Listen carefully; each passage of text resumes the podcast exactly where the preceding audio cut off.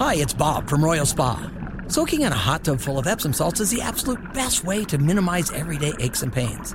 And we know all about Epsom salts at Royal Spa. Royal Spa hot tubs are the only hot tubs on the market that can safely and effectively use Epsom salts. Made right here in Indiana, Royal Spa hot tubs are the highest quality hot tubs on the market. Visit any one of our three Indianapolis locations or visit royalspa.com. Ah, Royal Spa. And a good Thursday morning to you. Thanks for tuning in to Kevin and Query here on another nice start. As I feel like this week, I don't maybe last week with how short it was. I feel like this week is really dragging. It's like, oh wait, uh, this is how a five day work week operates. But you were also on vacation for like 12 days, also. You know, they told me yesterday, and this usually is what they tell you before you're getting ready to get laid off. I believe it was three days, Mark. They called me in and said, "You know, you got some comp days to you, to burn." So I said, "Oh, really? Okay. Well, we'll see how you."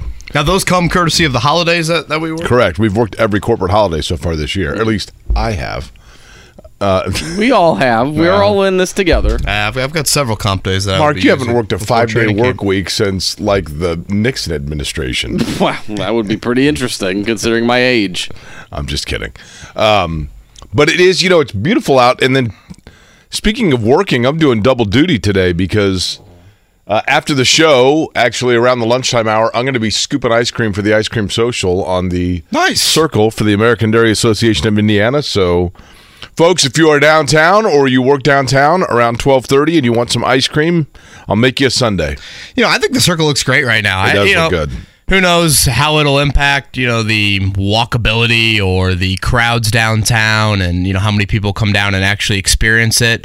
Uh, but especially if you have young kids and even if you don't, um, you know, basically the, what would you call that? The western part of the circle? Southwest Southwest part of the circle has got some nice astroturf, some fun activities for you. So from 6 p.m. to 9 p.m. I I don't mean hour wise. I mean if figuratively if you're looking at a clock, right? Well, it's always like I mean, I was walking out to lunch the other day and people were No, no, no. I'm saying, experience that. I'm saying, geographically speaking, if Oh, you're looking at it, Monument got it, got Circle from the six o'clock to the nine o'clock of the circle, the Southwest spoke. Yeah, so it's it's great effort and nice attempt, and we'll see how things um, transpire. What there. all do they have down there? I've seen ping pong tables. Is that right? Yeah, I mean, think about just like your little outdoor of a ping pong, cornhole, those sorts of activities. I mean, a lot of like you know seating uh, areas, um, and it just it looks totally different. And honestly, it looks very much like something you would see probably in another city when they are trying to create some sort of um, you know main walkable area, and that's exactly what they're trying to achieve. And I, I don't know, Jake. I think you and I, or and Mark certainly would be people that would like use the circle a decent amount for driving of anybody. It's not like I miss driving on the circle at all. Yeah, I very rarely drive on the circle. When I come down, I usually go down Capitol and then across because our car- our garage is on Illinois. Yeah. Or I go south on Pennsylvania to Washington and across. So Yeah, if you're trying to draw people downtown, I mean, I think this is, um, you know, shot at the dartboard. So I appreciate the effort on that front. And it sounds like if people want to come down today, they're going to get a little scoop of ice cream and sprinkles from Jake. that's right. Um, now, what uh, what do you get? By the way, do you are you a hot fudge, chocolate, or butterscotch topping guy, or caramel? Well, uh, out of those that you listed, I would go hot fudge. Mark. Caramel. All right, I go butterscotch. See that that's why this show Hmm. works, Mm-hmm. right? We have a little for everybody. I guess unless you are a caramel guy. Although I like I just said caramel. Oh, no, I thought That's you s- I'm me. sorry. I'm him. I'm sorry, chocolate, because you said hot That's fudge, why right? this show works. We're That's right. great listeners for everybody here. That's right. I have my earbud on, on the side towards you, Mark. I can't hear a thing you're saying. Oh, thanks. Uh, but nonetheless, as Kevin had said, good morning to you on a Thursday, and we have a lot to talk about, even though it is kind of, you know, one of those strange times of the year where there are no live sports going on for the most part. But last night, the United States and Panama, I looked up because what do we do on this show, Mark? We educate, entertain, and occasionally listen. That's right. Last night I looked up Panama, who defeated the United States in penalty kicks, but it was pretty cool to watch. Good crowd in San Diego. I realized that's like the United States. Nice. There you go. Uh, although I don't know that you should be playing that considering they, they beat them. But um, the Gold Cup, the CONCACAF, I hope I said that correctly, Gold Cup semifinals, Panama advances on penalty kicks over the United States. Panama, if it was a United States state, would rank where in terms of land size and where in terms of population? Oh, it's got to be D. It's got to be in the 40s, right? For which? I would Two, say two different answers. I'd say definitely land size. I don't know. Maybe I'm wrong on that. You say in the 40s, okay, population? Uh, let's go 33. Mark, 28. in which one? Land size or population? Population. Land size, you would say what? Boy, I don't know. 30th. It would be 41st in land size, the 40 the 41st By biggest one. state, just below South Carolina. It would be 27th in population if it were a U.S. state. It's pretty close. But um, I didn't watch all of it. I actually flipped over. Modern technology is amazing. I'm sitting there last night, and there were you know a couple of different things on television. And on my high school group text that I'm on, some you know it came up. Oh, they're getting ready to go into penalty kicks. One of our friends on the group text, who was my college roommate, but we went to North Central together, lives in Auckland, New Zealand and he's like, "Man, I'm I'm trying to find it like online. I'm trying to stream it." And he's actually a soccer ref in Auckland, New Zealand, so he loves soccer. And he was like, "I'm trying to find it. Like, are they getting ready to start the penalty kicks?" And I thought, "Wait a minute, modern technology." So I FaceTimed him. I'm like, "Here." I just set the phone on like a little stand and just let him watch the television. Is uh, this is I would assume legal? Maybe I broke some sort of laws of communication. So he watched the penalty kick shootout. We watched it together. He sat there and stared at my television, and I stared at the television. Look at that. And he watched it in Auckland. Solid quality. I mean, that is yeah. He, I was like, "Can you see it all right?" And he's like, "Dude, clear as a bell." I'm like, Wow. "Okay." Isn't that amazing? Yeah, I actually actually turned over for those penalty kicks. I always think those are high, high drama. But I, again, I judging from soccer people, this thing didn't really matter too too much. Like that was our D team, Well- C team or something. I hate saying this because I enjoyed watching it.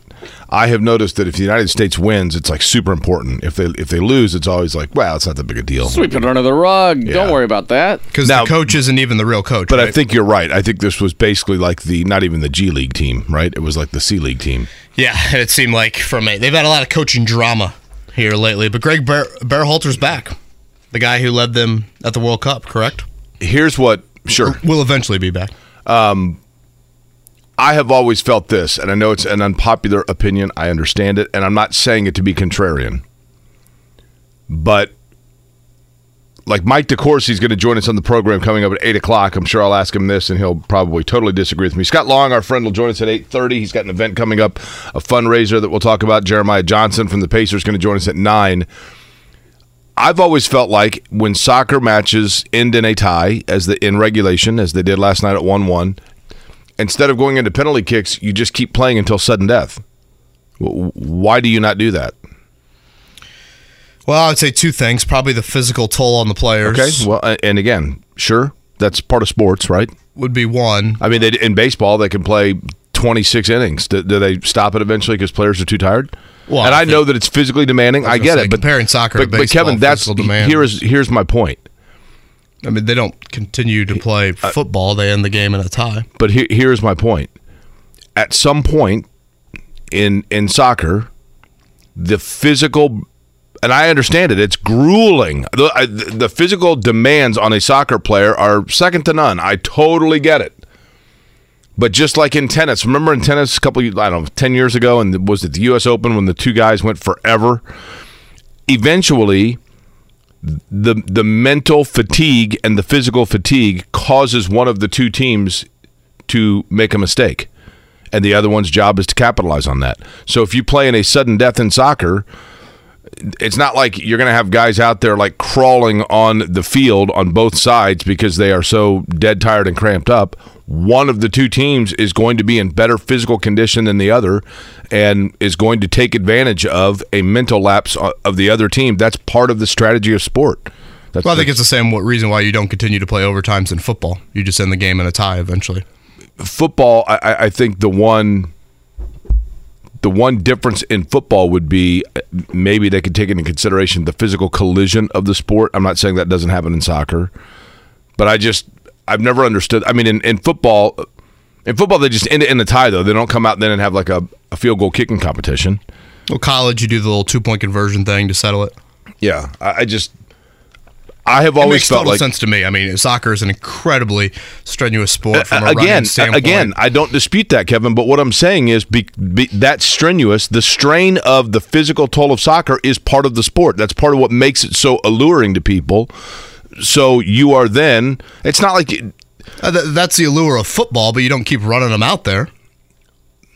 But You play 100. What did they play? 120 minutes last night. I mean, that's that's two hours. so I, I if they go down the field. they go a twenty minute overtime. I I, I They guarantee already you. did a 30 minute overtime, did they not? If they it went, 90 if they went into it, uh, okay, and and then you take a break, you go another thirty minutes, whatever. I, would fans really be that opposed to it?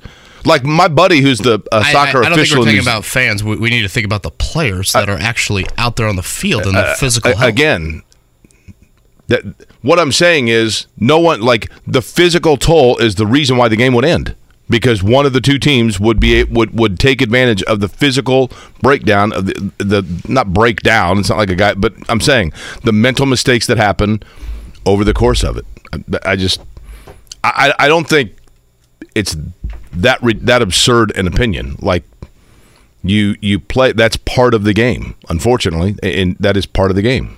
I think in, in, in football it's a little bit different because it, it uh, it's weird to say like it takes longer to score i don't know how to word what i'm saying but i just feel like in particular in soccer the physical strain of it would would lend itself to one of the two teams getting a goal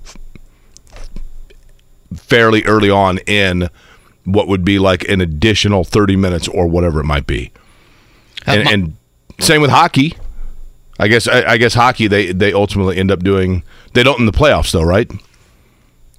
They don't do Uh, they do uh, shootouts in the regular season. yeah, they don't I don't think they do in the playoffs. Yeah, my viewing last night was not soccer. I actually didn't even watch the ESPYS. I, I tuned into the Pacers Summer League, and I, honestly, the experience. And by the way, great work from Michael Grady and Brendan Haywood on the call last night, and enjoyed that. Um, the viewing experience kind of turned from you know okay, how's Jarace Walker and Ben Sheppard looking to a little bit more of the Chet Holmgren experience. Yeah, how about that? 25 last night, right? Uh, that was that was fun to watch, and I enjoyed the moments when Jarace Walker was matched up against him as well. I mean, the Thunder certainly played their like A version of their summer league, and the Pacers played much more of their probably C version. The Thunder get the win last night. Ben Sheppard struggled in in much more of a kind of front leading role, but again, Jarace Walker through three games, I think you continue to be very encouraged about what he can provide you. And, and I enjoy when you get into this back half of summer league because you know now you're throwing Walker into Sheppard into different situations. You know, last night they were they were the guys. I mean, they were they needed to be kind of the lead guys along with Isaiah Wong for you. Jarace Walker, he's just got a great feel, I think, on both ends of the floor. And this is something that we continue to see in the summer league. I think it was a question entering the NBA of what he would give you offensively because Kelvin Sampson, understandably, just didn't ask him to do a whole lot on that end of the floor, considering what Houston had from a guard standpoint. But Walker's got this nice little floater, kind of teardrop game that he was uh, on display with last night. Uh, so nice night for Jarace Walker. I would say outside of probably him and Wong, there weren't a whole lot of positives for the Pacers as they lose their first summer league game. They will play again on Friday. Um, that is a seven o'clock tip against the Mavs. We'll have one more game over the weekend, and then they will um, close the book on their Vegas summer league. Is there any concern from you about it's summer league, so that probably answers the question. But is there any concern at all about Ben Sheppard's inconsistency shooting the basketball so far, or what looks to be? You know, he's had he had a really good game in game two. Games one and three looks like he, it's it's he's not really getting on track. Does that bother you at all? Yeah, I mean, eh, obviously you would like to see the reverse of it, but I would say the thing that has stood out to me more about Ben Sheppard is, and again, I made this mistake when they drafted him.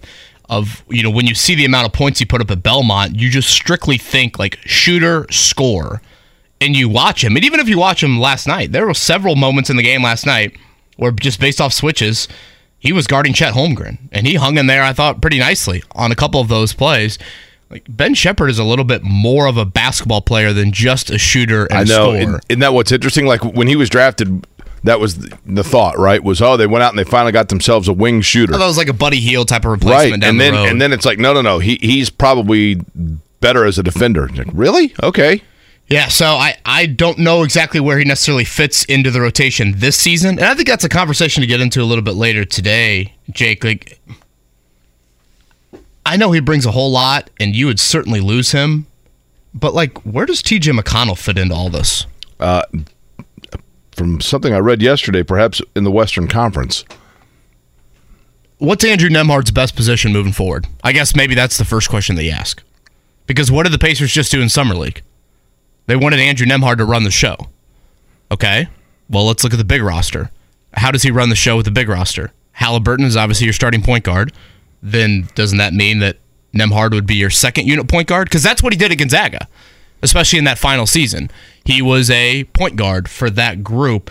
So when you start to kind of map out a lineup, and I know that we've done this before, but I think it's an exercise worth doing again. I mean, if you start to try and, okay, these are the starters, these are the backups, if you remove McConnell and put Nembhard as the starting point guard at that second unit, I still don't have room for guys like Jordan Nwora and Ben Sheppard. And again, that is with taking McConnell out of the picture. And I don't know what you would move him for. And again, you would lose something. He, he is a, I mean, there are, Jake, you, you see it firsthand. There are a handful of nights a year where TJ McConnell's second unit energy single handedly changes the course of a game. So No you doubt. would lose something. But you also have to acknowledge he is TJ McConnell. He's about to, you know, he's going to turn 32 years old in the next year. He's just got a partial guarantee for not this coming season, but the season after that. If you could get something of value and it means you're putting Andrew Nembhard in the position that you think Nembhard is best suited for moving forward, you certainly listen to those calls. I understand 1000% I understand the exactly that. The area that we don't know, the question that we don't know the answer to about TJ McConnell's future would be this. And that is of all the players on the roster for the Pacers, and I'm including Buddy Hield in this, the off court contribution and the value that it has for TJ McConnell in the eyes of the front office is higher than any other player. So, in other words, if you were to score a guy's contribution as a rebounder, he's a two. As a scorer, he's a four. As a in terms of whatever TJ McConnell is not giving you on the floor when he's on the floor all the time, and he does give you good stuff when he's on the floor. In the locker room leadership morale category, which there's something to be said for that, even if it is scored at 70% the significance of on court contribution. He has the highest score in that area by a long shot in the eyes of that front office. And I think that they carry with that extreme weight of value to the franchise above and beyond what you see in box scores. I know it's a cliche. That said, Kevin, if there is a package or a player that you could get in return for him that scores in those on court areas at a higher totality than the score that he gives you, then you have to look at it. But I would be surprised. I think TJ McConnell is a guy, even if he goes elsewhere, to give you an idea of what he means to this franchise. I believe that TJ McConnell is somebody that will be working for the Pacers 10 years from now in the front office. you know, the son of a coach, clearly, um, th- this would be something that I think he's going to do for a long, long time. Like, you know, around the game David Thornton's role for the Colts? Yeah, hmm like director of player development. That's gonna. I, I would almost guarantee you that's going to be TJ McConnell's job at some So point. So not necessarily coaching, but a little bit more in that realm. or or coaching, I guess. But yeah, I mean, or maybe like a Ronald Nored type position. But I'm just, he is. You, if you watch closely on the bench, things like that. I mean, he is absolutely a centerpiece for them. And and and we'll get into it on the other side here in, in a little bit. But there is one team apparently where his name has been floated, and we can look at what that team might potentially be looking to part with, and whether or not that helps Indiana. you know, if you look at it again, this is a rough sketch, and it's still July 13th. But let's say your starting one, two, and three positions are Haliburton, Bruce Brown, and Bennedict Mathurin. You take McConnell out of the equation, your second unit would still be Andrew Nembhard, Buddy Hield, and Aaron Nesmith. I mean, to me, that is a fine one, two, and three in your second unit. I would argue that's one of the better reserve groups in the backcourt you would have. And again, I, I still don't have room for Ben Sheppard. I still don't have room for Jordan Nwora when you do that sort of exercise. So it's just a logjam. And it's it's a great problem to have. But Yeah, Jordan Moore is a curious one, Kevin, because you know he played well last year. At the end of the year, when when they acquired him, he was almost like found money, right? And then you look at it and you go, okay, so is that does that mean that he is a guy that gives you scoring that you've got to take a look at, or is he a guy that it's the end of the year and so therefore somebody's got to be, you know what I mean? you brought up Ronald Nored. Did you notice who the Thunder's coach was last night? The head coach, Head coach for the Thunder, uh, head coach for their G League and their Summer League. I'll go with Shelvin Mack. Ooh, close. You want to take another Butler stab? Um, boy, was this a guy that played in the league at all? Uh, I think very briefly, but mainly a G leaguer for the Thunder. I started at Butler for a couple seasons. Oh, who was the guy? Um, who was the dude that was a transfer from Arkansas? Rotnei Clarke. Yeah, it wasn't him. Right? No, n- not him. Uh, Kameron Woods. Do you remember Kameron Woods at I all? I do remember Kameron Woods. It's kind of a Tall, lanky guy, Yeah, six nine center. Cameron with a K, right? Cameron with a K. K. Um, he is the Thunder G League coach, and uh, obviously is coaching their summer league as well. And boy, they ran a couple of great plays late as they put that game on ice. So There was a pro am a couple days ago here in town that uh, Flory from Kokomo was a part of. Uh, Jeff Teague was in it, and I believe Kelan Martin was there as well. I feel like Flory Bidunga plays basketball every day of the year. Yep, when he's not playing soccer for the team, right? And you mean like high school team? Correct. I hear, by the way, uh, everybody said Cincinnati, Purdue for Flory Bidunga. I, Badunga, Badunga. I heard that Indiana's really gaining traction. Really? him. Yep. Well, that's great news. I'm not saying he's going to go there. Duke has he's made a visit, but I feel like I've heard 19 teams with him.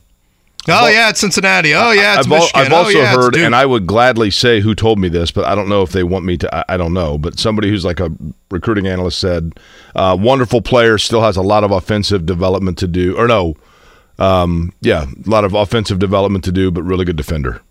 Not a one, not a one and done. Probably a two year college guy. Well, just look worth. at who the NBA drafts. They draft on potential, and if you're athletic and I think his skill, they're gonna take a athleticism. I think his athleticism still is the area that he needs to develop. If that makes sense.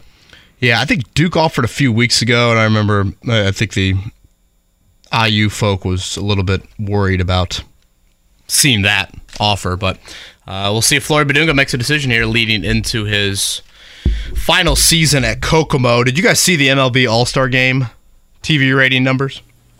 Not great. That'd be a compliment, Mark.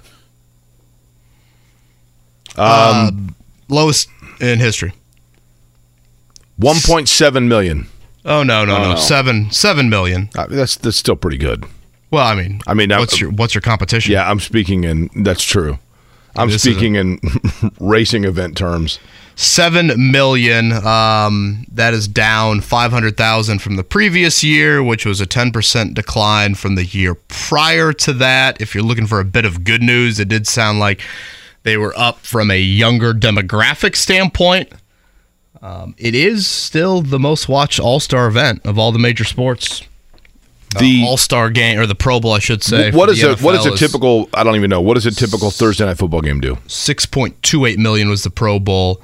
Uh, the All Star game, uh, again, a little over 7 million. Not sure that. They mentioned that game, they, they compared it to another summer event. Game five of the NBA Finals, for example, was 13 million. Really? Okay. The average uh, Thursday night football game is a well, it's a four week a four week average. That's all I can see. Cable, granted, right? Well, Amazon Prime Yeah, Amazon. uh, was eleven point two six million. God, that's way higher than I would have guessed.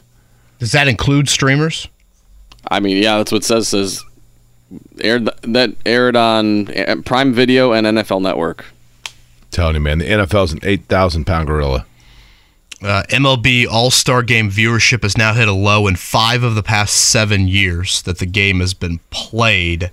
And even the Home Run Derby, which I I think the Home Run Derby, it makes a little sense why that was low. It was the lowest it's been in five years. You think about the big market guys. I mean, what Pete Alonso bowed out in round one. Kevin, I'm gonna. And Jake, you would know this, but correct me if I'm wrong. I don't believe Toronto gets factored into viewing, and the winner was from Toronto, right?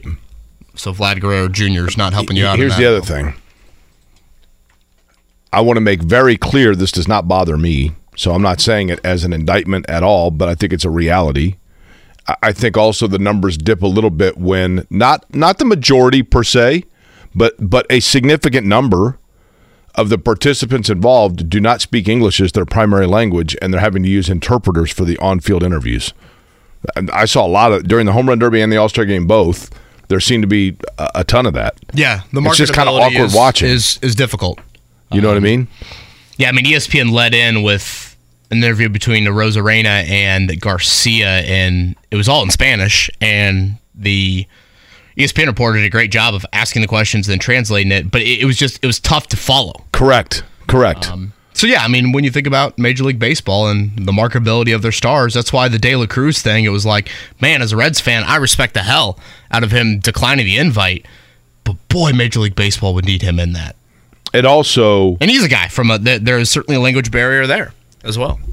and You're I also think missing. I mean, Shohei Ohtani got one at bat. Mike Trout didn't play. So two of your biggest stars that play on the West Coast that people don't normally see, you still didn't really get to see. 'em. I, But that's the All Star game now. It's not like guys are staying in No, no, there no. for But I, but longer still, than for guys that that. are like, oh, I can finally see Mike Trout or Another factor I do truly believe that we talked about yesterday, so not to beat the dead horse and not to state the obvious, and- and guys, uh, maybe I'm just the old guy yelling at clouds. I don't know, but when you turn it on and it's just a bunch of guys in blue against a bunch of guys in gray, you're like, uh, uh, okay, who, who am I watching here? What what what what player is this? What team is that?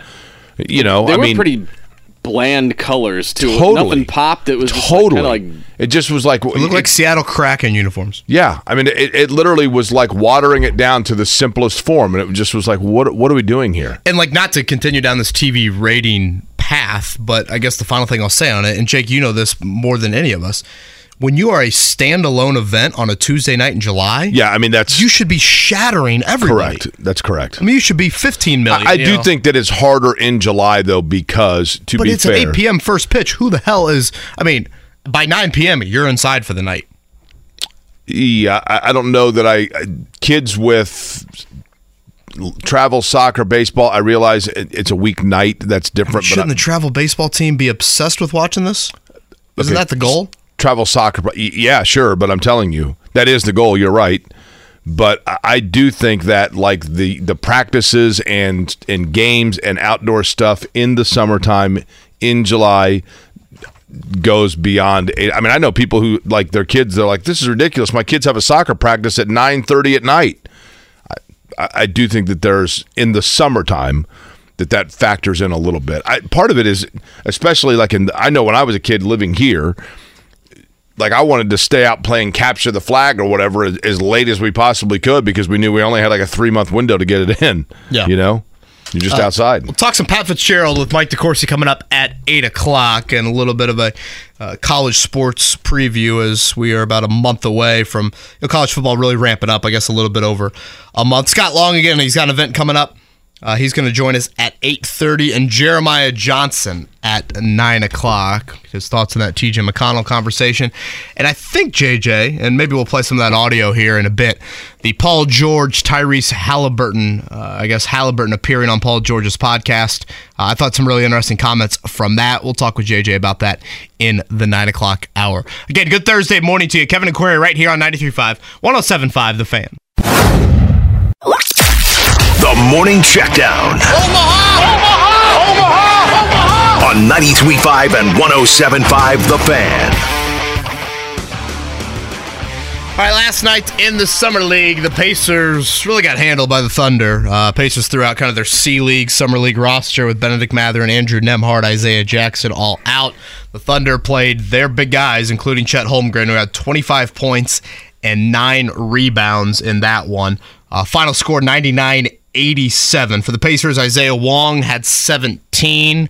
Uh, Jarace Walker was 8 of 19 from the floor, 20 points and 11 rebounds from him.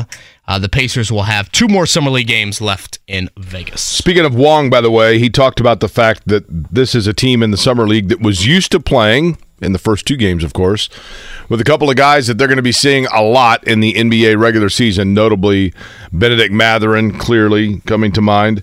Uh, Wong talking about the fact that some of the bigger names that they got used to playing in the first two games were not there in game number three.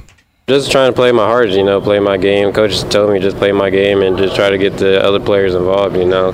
I was trying to do that at the same time and just trying to like lead us to, to a W. But we came up short today, and I feel like that's a just a learning process for, for me and hopefully the team too. you See, um, LeBron James was tuned into the Fever game yesterday. LeBron James also announced that he's not retiring, right? LeBron Who could have seen that coming? yesterday after Aliyah Boston hits a three to force overtime. He gives out a little Mike Breen bang bang tweet and said, "Shout out to the big comeback by the Fever." Unfortunately, they could not complete the comeback in overtime, but Aliyah Boston again hit that three to send it into OT, but the Fever lose. Yet another one. I think it's eight in a row, if I'm not mistaken, for the Fever. It might be nine.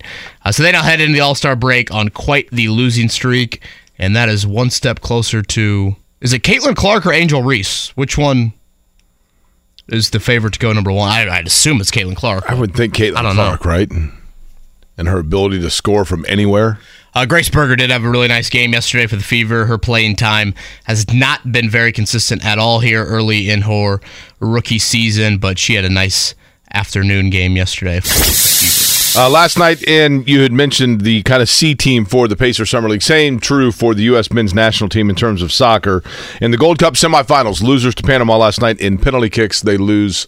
It was a 1 1 tie before going into penalty kicks. Actually, after the penalty kicks, first round of five of them, that also was tied. Then the United States had their penalty kick blocked, if you will, and Panama scoring. So Panama advancing. I'm not even certain who they play in the finals. Is it Mexico? Uh, Mexico rolled Yeah. Jamaica, I believe, there in the other semifinal. Jamaica, uh, Jamaican patties. Anybody in? I can't go today. Next week, anybody? Patties Sure. Jamaica. Oh yeah, I, I, I'm always a fan. You've there. been right. Oh yeah, Tyler Keever and I used to go several times in high school. It's the best. My buddy Adam Abdul texted me yesterday. Patty soon? Hell yeah! That's the kind of text I like. Speaking of the U.S., did you guys watch any of Chris Eubanks yesterday in the Wimbledon quarterfinal? I thought there for a moment he was going to get it done. I think a lot of people thought he was going to get it done. Um, saw a very little of it. I know Stephen Holder had sent out a tweet that he was following it as well. I, just the fact that people were discussing it and, and starting to turn an eye towards it is a good thing, Yeah, right? so he loses the first set to Daniil Medvedev, wins sets two and three. They go into a tiebreaker for set four, and Eubanks has been tremendous in tiebreakers throughout this Wimbledon run. He loses that though, and it almost kind of felt like that's your moment. You know, I think not to act like Daniil Medvedev is Djokovic, but I think so many times when you're playing, when you're the underdog in tennis, and you're playing the big dog. When you have, you're probably gonna get one moment a match, and if you don't take advantage of that, boom, that all of a sudden is the momentum and the and the door cracking open So for the opponent. So Chris Eubanks loses in five sets. So another major without an American winner. Hell, without an American, I guess, in a semifinal. Medvedev uh, advances to the semifinal, by the way, to take on the number one in the world, Carlos Alcaraz, as he And Djokovic on the other in. side Yeah, to the of finals. that bracket. Speaking of the other side, we mentioned TJ McConnell. There apparently is a team in the Western Conference that might have an interest in the Pacer point guard. But what would they have that the Pacers might be interested in? We can take a look at that. Mike DeCourcy joins us in 22 minutes as well. Kevin and Query here on Good Looking Start to a Thursday, 93.5, 107.5. 17 minutes before the hour of 8 o'clock. That means 17 minutes before Mike DeCourcy joins us. But there's plenty of basketball to talk about on the professional side of things on a Thursday morning to you. Good morning. TJ McConnell, who we had discussed, that's a player that's certainly on your bingo card in mid July. If you were talking about Pacer players that we might be discussing, TJ McConnell was probably not one you thought would be in the mix, but this is what happens in July when you start getting words of teams that might be looking around to trade or upgrade. The Phoenix Suns. The Phoenix Suns apparently are exploring possibilities or taking on offers for, I guess you'd say, journeyman Cameron Payne, who has been a nice player for them. Probably on par, a little bit maybe more in the scoring department for Phoenix than what TJ McConnell was bringing to Indiana, or has brought, I should say, to Indiana. Um, according to one report from Yahoo, McConnell could be part of a three team deal with, I would assume that means Payne coming to Indiana. The way that I look at this, Kevin, as I had mentioned, you know, Cameron Payne averages 10 points, basically four and a half assists per game. Played in, you know, he started a third of the games he appeared, appeared in 48 games, started 15 of them, plays 20 minutes a game or so. Statistically speaking, you could look at a guy like that and say, okay, he brings, on a 1 to 10 scale, we are scoring him as a 6 on what he brings on the court. TJ McConnell might only on the court score as a 4. But what TJ McConnell brings in terms of a glue centerpiece guy, I just think guys like that are rare, and I think they're hard to find. And you don't. There have been Pacer teams that have not had that guy on their roster at all. There have been peer, Pacer periods where they didn't have that guy on the roster. And when you find a guy like that, and I know that the cliche is, you know, a coach on the floor, but just a guy that knows how to unify guys, a guy that with each player, you know, Pacers brass told me a couple of years ago. Part of the reason TJ McConnell was acquired was because they had drafted Aaron Holiday, and they really thought that Aaron Holiday was going to be a player that they could groom into you know a a two way a guy that could play point or play shooting guard for you in spurts even though he's undersized and they they brought in McConnell almost entirely and exclusively to mold Aaron Holiday. He was like a 1.6 million dollar last minute sign as a free agent out of Philly. And I remember being told, watch Aaron Holiday when he comes off the floor. TJ McConnell's the first guy to run out there, and he's in his ear and he's telling him this, telling him that. And then they were like, but Holiday plays better when McConnell's on the floor with him. He's more confident when when McConnell's like that's a security blanket for him. And then Holiday started making plays, or excuse me, McConnell started making plays where they're like, well, we've got to have him in over Holiday. And it's kind of never gone away, Kevin. He has just been a guy that not only is in the ear of his teammates and knowing exactly what he's like Ted Lasso. He knows what button to push to this guy, what button to massage for this guy, what to say to this guy with kind of the entire roster. And then when he's on the floor, he doesn't hurt you when he's on the floor. I think there's a huge value in that. Yeah, obviously there's tremendous value in TJ McConnell. He's had a great run here. I think the question becomes, what would you be getting back from Phoenix? I'm not like the biggest. Oh, let's see if you can resurrect the career of Cameron Payne. I, would prefer draft picks. Um, it feels like Phoenix probably has none left at this point, but I, I don't know exactly what their draft pick makeup would look like. But I think the question you also have to ask yourself is yes, certainly it's TJ McConnell's value, but I'll go back to something I said earlier, Jake, and it's the role that the Pacers obviously tried with Andrew Nembhard in Summer League is do you think Nembhard is a point guard? And, and the answer is probably Nembhard can do a lot of things. But if you do feel like he's got point guard ability, then you want him running that second unit, unquestionably. And it gets into such a number situation with the Pacers and let's say, let's say you keep McConnell, let's say you keep Haliburton.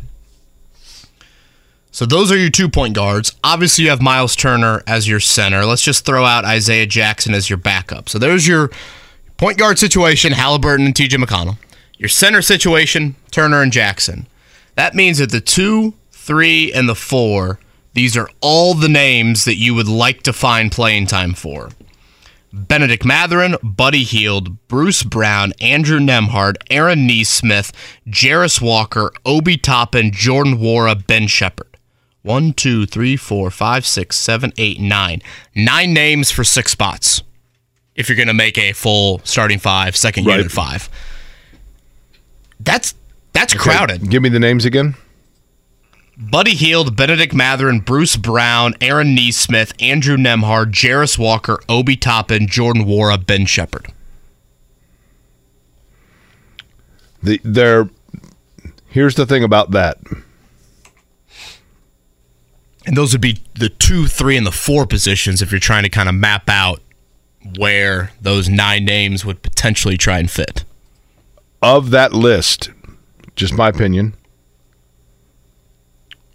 Jordan Nwora, who I like, is the only player on that list that, that brings something to the table that you can find.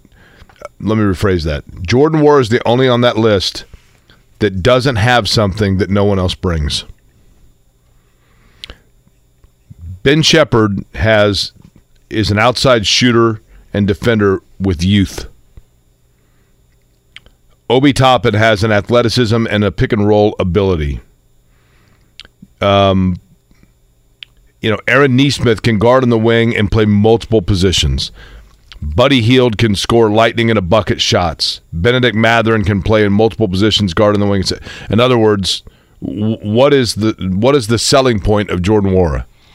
I think great shooter, and He is that, and I like him. 6'8", and, and that's a little different than obviously Buddy Hield from a shooting standpoint.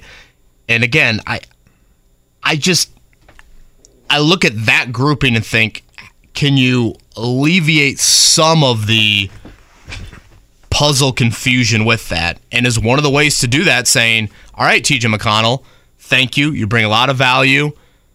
We've loved your time here, but we feel like it's time to move in a different direction now that you're about to turn 32 years old. And we're going to put Andrew Nembhard in that second unit point guard role, which that that's a big question the Pacers have to answer. Because if that's the case, then you have to give Nembhard minutes. Then by doing that, you would remove Nembhard from the group that I just mentioned, and it would again allow for a little bit of an easier, okay, minutes here, minutes there, that sort of situation. Wouldn't totally, but it would do that. Um, it just seems like if you look at the Pacers roster right now, there still is kind of one ancillary move that will be made. And maybe it's McConnell, maybe it's one of the centers. I mean, when you look at their roster, Do you remember? they've got a ton of centers right now behind Turner and Isaiah Jackson, Daniel Theis, and I, I guess if you label Jalen Smith as a center. Do you remember a year ago? I, not a year ago, a couple months ago, last season when the Pacers. I can't remember if it was waived or what the reason was, but they. I think it was in the Nwora trade when James Johnson was released, Yeah, for like that 48 hour period. and like two days later he was immediately back, right? And you know James Johnson, a guy that was 36 years old, played in 18 games and gave you two points a game on the average, right? And you're like, and they're bringing him back? It's because he brought an adult like presence and gel to the group that Kevin Pritchard saw the value in and understood the value in, and Rick Carlisle understood the value in. Now, I think everybody knew that once the year was over with, that that that was probably going to be it. He wasn't going to get another contract. But T.J. McConnell to me replace is is the replacement of that. I know that I'm I'm overstating this, and maybe the guy gets traded today, and then I look like an idiot. But I do think that T.J. McConnell, in Is terms George of Hill his, that? George Hill could be that, yes, uh, admittedly. But Hill I- again, I know you're not saying this, Jake, but I also think TJ McConnell offers more on the floor right now than either Hill or, Un- or Johnson. unquestionably, unquestionably. But I- I'm just saying, I do think that they. I don't know much about a whole lot, but I do know that the Pacers front office has a much higher opinion of TJ McConnell for reasons that people who buy a ticket to go to Gainbridge Fieldhouse probably never see. I'll put it that way. Mark on the hard, hard Knocks meter. How excited are you about the Jets? Uh, I mean, I'll watch it, but it was it was the most drawn out situation For the most Like- obvious like- answer like- ever. Like Aaron Rodgers saying he was going to go to the Jets in the first place. Oh, we knew this for three months, but you know it took forever to get to that point. Now we've gotten. It's like okay, all right, let's get the cameras rolling. Let's let's start doing stuff. now. Yeah, as So- soon as I asked you that question, I thought, you know what, you're you're too biased to answer that accurately because you hate Aaron Rodgers. I don't like him. Not a fan. No, but I, it's fine. I, the Jets are an intriguing storyline for sure. But I just think you know they were down to four teams for what seems like forever, and they there's been plenty of accounts that said this is the longest it's taking for a hard. They knocks start announcement. camp pretty quickly, right? Don't A they week start, from to- a I was week from gonna say, yesterday. Do you think it's camp a little possible though earlier. that people? Do you remember that year? I think it was when Tebow's with the Jets, and the and Sports Center literally was like Jets camp, fifteen minutes. I mean, it was weird. It was like Yeah. they were. Do you think that it's possible that this Sal will? Powell at Jets camp now? Yeah, and and I get the fact that that Hard Knocks is. I, I I get it, right? I mean, people are going to watch Hard Knocks because of what it is. But is there the chance? That this will have some sort of a minor backlash because people have an Aaron Rodgers total fatigue. Oh, I I think in general people have Rodgers fatigue slash New York market fatigue. Yeah, yeah. I mean, the guy's exhausting. I, he's a wonderful player. He's fun to watch on the field, A- and I'm not saying he, but it is weird. Aaron Rodgers, you know, I I don't know the guy. but reportedly, like he's he's still he doesn't talk to his parents. He's been like, hasn't he been engaged like three times? And, and they never and he never follows through. And he's he just seems like an odd dude, man. He seems like a I don't think there's any. I don't think it's unfair to say he seems like an Aaron Rodgers guy that's all about Aaron Rodgers. But after a while, it's just exhausting. He's one of those guys that claims he doesn't like the spotlight, but he loves it. Correct. And so the fact that the camera's going to be on him, like he's, oh, this is a pain in the ass, but he's going to be like, I love every second of it. Right. You know, when you look at the AFC and you look at teams that could kind of break through, we talked about this when Rodgers joined the Jets. I mean, they were seven and three at the start of December last year and just totally bottomed out. So if you go off that, I mean, if they just get competent quarterback play, and again, we're talking about a dude that was back to back MVP. But who knows what drama he brings? Just two or three years ago. That's certainly a fair question. Um, you look at the AFC, though, and you talk about teams that missed the playoffs last year that could get in. I mean, the Jets would be in that boat. I mean, the Patriots were in the playoffs just a couple years ago with Mac Jones. You know, do you see Kenny Pickett and the Steelers in year two? What what what does Deshaun Watson look like in year two? Uh, again, when I look at this conference, I just can't recall ever seeing it with this much depth to it. Uh, they might not have a, a true competitor to a Kansas City and a Buffalo up top, but you can look at teams like 10, 11, 12 and think, gosh, those are like good football teams. Uh, and that's what makes, I think, the difficulty of the conference so much and why the AFC South is a beautiful thing because I don't think anybody labels the AFC South like those other divisions in the conference. Um, basketball season upon us, college football, of course, as well, and that includes big news at Northwestern. That and probably a little bit of soccer talk, uh, soccer talk sprinkled in as well with Mike DeCourcy, who joins us next. It's Kevin Aquari. Eight o'clock hour underway in Indianapolis. Just a reminder, by the way, this morning, if you are out and about in downtown, it is the 34th annual American Dairy Association of Indiana Ice Cream Social. I'll be out there scooping some sundaes from 12:30 until 1, but no matter what time you're going to be down during the lunch hour in particular on the circle, would love to see you and get you squared away with a nice little uh, dessert during the lunch hour. Joining us now, he is never the dessert. He is always the main entree whenever he joins the program. Mike DeCourcy of the Sporting News on the Payless Liquors Hotline. Also does work with the Big Ten Network. So, Mike, I'll begin with the Big Ten topic of the week, and that is the situation at Northwestern with Pat Fitzgerald. Um, is this going to be a long? You know, it's interesting to me because it's a private university. So, like, it, it I applaud Northwestern for acting swiftly, but is this going to be like a long, drawn out court case, Bob Huggins type situation of Fitzgerald and Northwestern? I suspect not. Uh, I, that's not to say that uh, Fitzgerald will not look to uh, to get some settlement. Uh, it's it's very rare that coaches will walk away from a terminated contract uh, without trying to get some compensation in, in, a circumstance like this. But I don't expect that it would be as public as what Huggins has allowed his circumstance to become. Which, remember, they aren't the same. Uh, Huggins Huggins developed from his own conduct on multiple occasions. One in May when he was on the radio in Cincinnati and used a slur uh, and then uh, and then the uh, second one, the uh, DUI uh, arrest in Pittsburgh. So they, they're not the same as as failing in some way to have a compl- uh, apparently allegedly failing to have a complete command of your locker room and it and its culture. I mean that's what that's what sports are about, guys. In terms of winning, losing, etc., is building a successful culture and and that you know there can be things like this that happen inside a culture that ultimately leads to ultimately leads to success on the field. There can be, they can exist, but it's not a successful culture if they exist. You may win games, but you are not you are not sustaining a successful culture. The best programs don't have this sort of stuff going on. You know the Mike. The thing to me uh, about it do you you know Pat Fitzgerald coming out and saying like, "Hey, I didn't know anything about this." There appears to be overwhelming evidence that he, in fact, did know about it.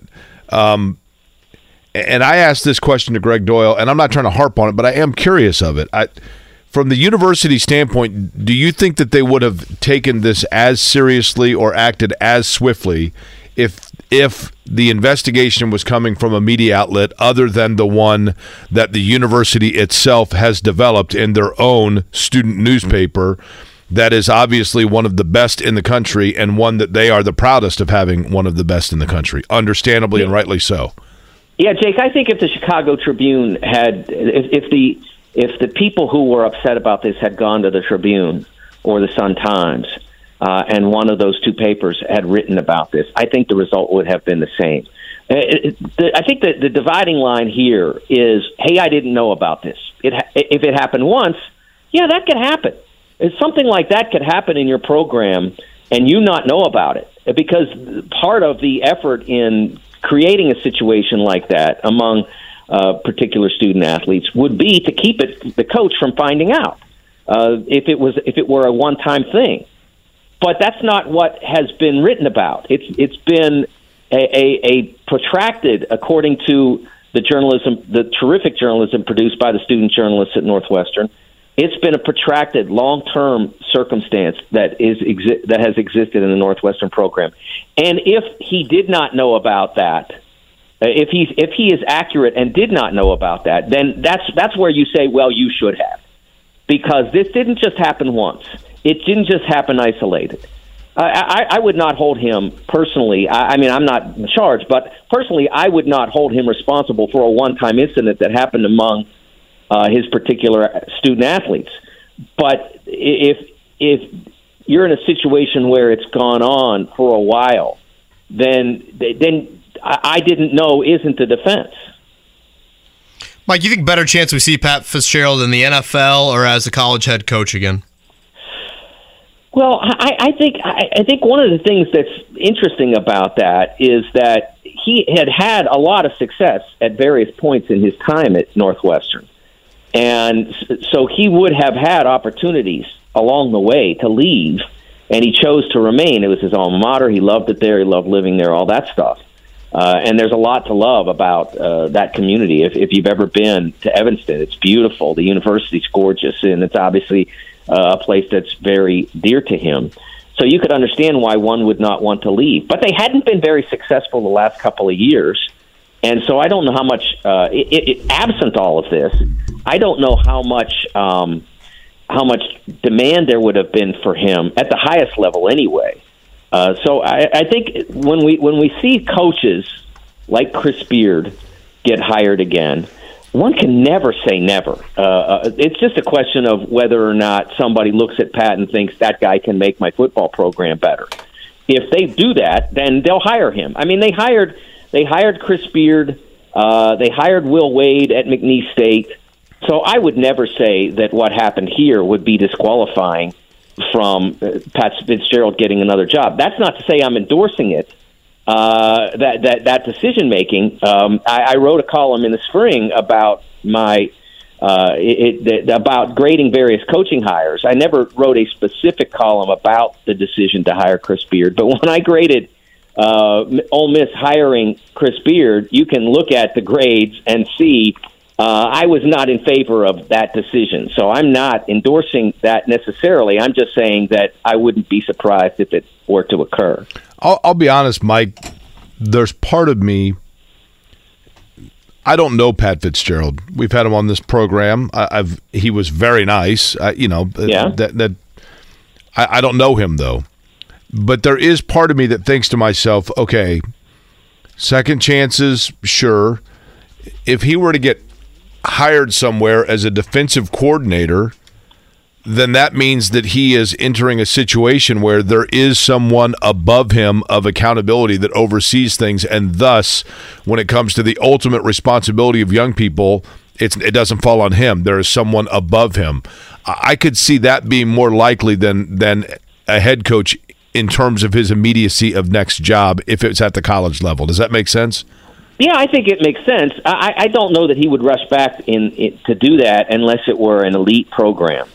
Uh, it, if it were somewhere very near the top of the business, I, I think once one's been a head coach and has and has been successful on the field at that, I, I, I don't think that in most cases there's a, a great rush to return to uh, a lesser job unless it becomes obvious that there's no other way to get back to that pinnacle. And as I said, uh, what happened here, it doesn't make uh, Fitz a bad person. It just meant he.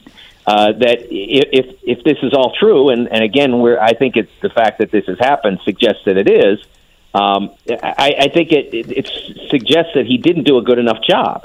Uh, he he didn't, but uh, one doesn't. You know, he wasn't someone. Uh, it wasn't alleged that he was participating in these things, but uh, so I, I think that I, I do think that he can get back in uh, as a head coach, depending on where he wants to move and to the level he wants to move. I remember he wasn't the coach at Alabama uh, or Penn State or Ohio State or Michigan winning national championship or contending for them. He was a coach at Northwestern who was doing extraordinarily well by Northwestern's historical standards. Okay, but hypothetically, Mike, devil's advocate here. Northwestern this last year was nine and three, and they are coming off a ten win season, and then this happens. Does Pat yeah. Fitzgerald lose his job? Yes, I think he would. Okay. Yes, I do. Uh, I, I think that the, as I said, it's because this was not presented as something that happened once. Um, because this was presented as something that had happened over a period of time, yes, I do think he would have. I, I think the fact that uh, remember they, they initially suspended him for two weeks without pay in the summer before the uh, Northwestern Daily uh, story started to appear. I think it was late last week. Uh, when when those ha- when those happened, then the chemistry of this changed. Uh, so I, I do think that even if they had been great last year, they would have felt compelled, just as West Virginia, after multiple circumstances, uh, felt compelled to remove a coach that they didn't want to. I mean, he was an alum. He had taken to the Final Four, made the Hall of Fame on their watch uh, and had gotten them back to NCAA tournament last year and had built a, a pretty promising roster for 22, 23 24. They didn't want to fire him, but he just didn't leave them, or excuse me, they didn't want him to leave. They didn't fire him, but they didn't want him to have to leave. Um, they just it got to the point where it just couldn't continue, and I think that that's the point that was reached at Northwestern when when these articles appeared uh, last week. Yeah, Mike DeCourcy's with us, Sporting News, Big Ten Network. You can follow him, TSN Mike, uh, on Twitter. Uh, talking a little bit everything from a college sports standpoint here with Mike. Shifting gears, uh, I, I, almost am kind of asking for an update and maybe a little bit of education here, Mike. Where are we at on transfer portal guidelines? Uh, what, if any, are in place, and are we have we reached the end of like the COVID cycle? Because I know with you know that the extra year due to COVID, you know, it's free reign for everybody to kind of take advantage of that extra year. Where are we at, if any, on one-time transfers and things like that? Yeah, I think first of all, uh, we we we still have a lot of uh, one. I think we have we expected to have one more season of COVID play uh, co- players using the COVID year. Okay. Uh, one one more season. There might be some stragglers out there because of an injury redshirt situation, but the the vast majority of them are expected to cycle out after this season or next. So it, it, it is something that's impacted the college sports landscape in an underrated way. Uh, there, there, uh, there's a lot of talk about devaluing high school players. Uh, I read, I read an article about uh, high school players not being that attractive to uh, to programs now because they can go and and in, instead uh, uh, go out and get guys in the transfer portal. And there was one quote from a coach uh, who said, "If you're the sixty, you're the 60th rated player in a class, you're in, you know you're basically hosed now." And I'm thinking, wait a second, did I just not watch Purdue win dual Big Ten championships with one guy rated 198 and the other guy rated like 85th? Uh, who started the, in the backcourt. I don't think it's that dire uh, that we're at that position now, but it has been impacted by COVID, uh, and and it has made a difference. I, I think the transfers will come down as the COVID uh, circumstance clears itself up. Uh, it'll still be rampant for relative to uh, 10, 15 years ago, but it will it won't be 1800 players any longer it'll probably be closer to 800 to 1000 each year that will go looking uh, for new homes. I, I there may be some changes in the dates, but they, they've they've talked about it last season. Uh, the open time for transfers uh, began. Uh, I think the day after Selection Sunday, whatever the Monday was, 12th or 13th of March, whatever that Monday was, that's when you could say, okay, I'm ready to go. Of course, for active players in the tournament, that's not really feasible. If you're if you're if you just if you just got announced on the bracket on you can't say on Monday I'm out of here uh, and then expect to play on Thursday or Friday. That they're not going to let that happen.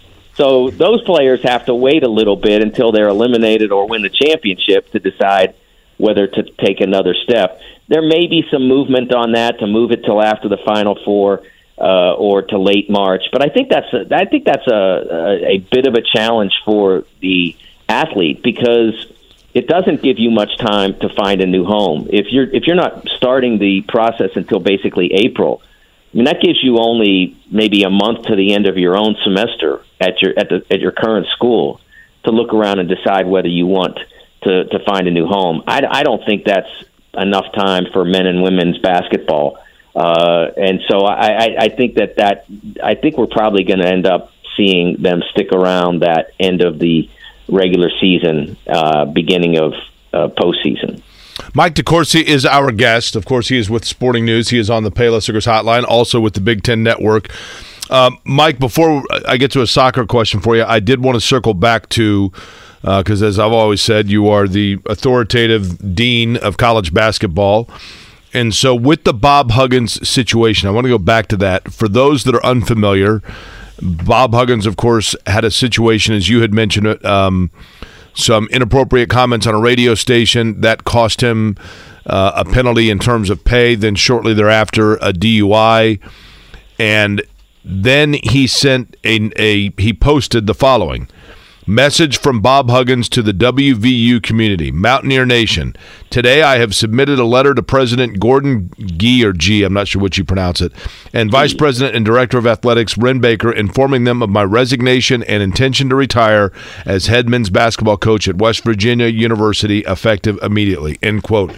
He now says that wasn't actually a resignation. Where do we stand here?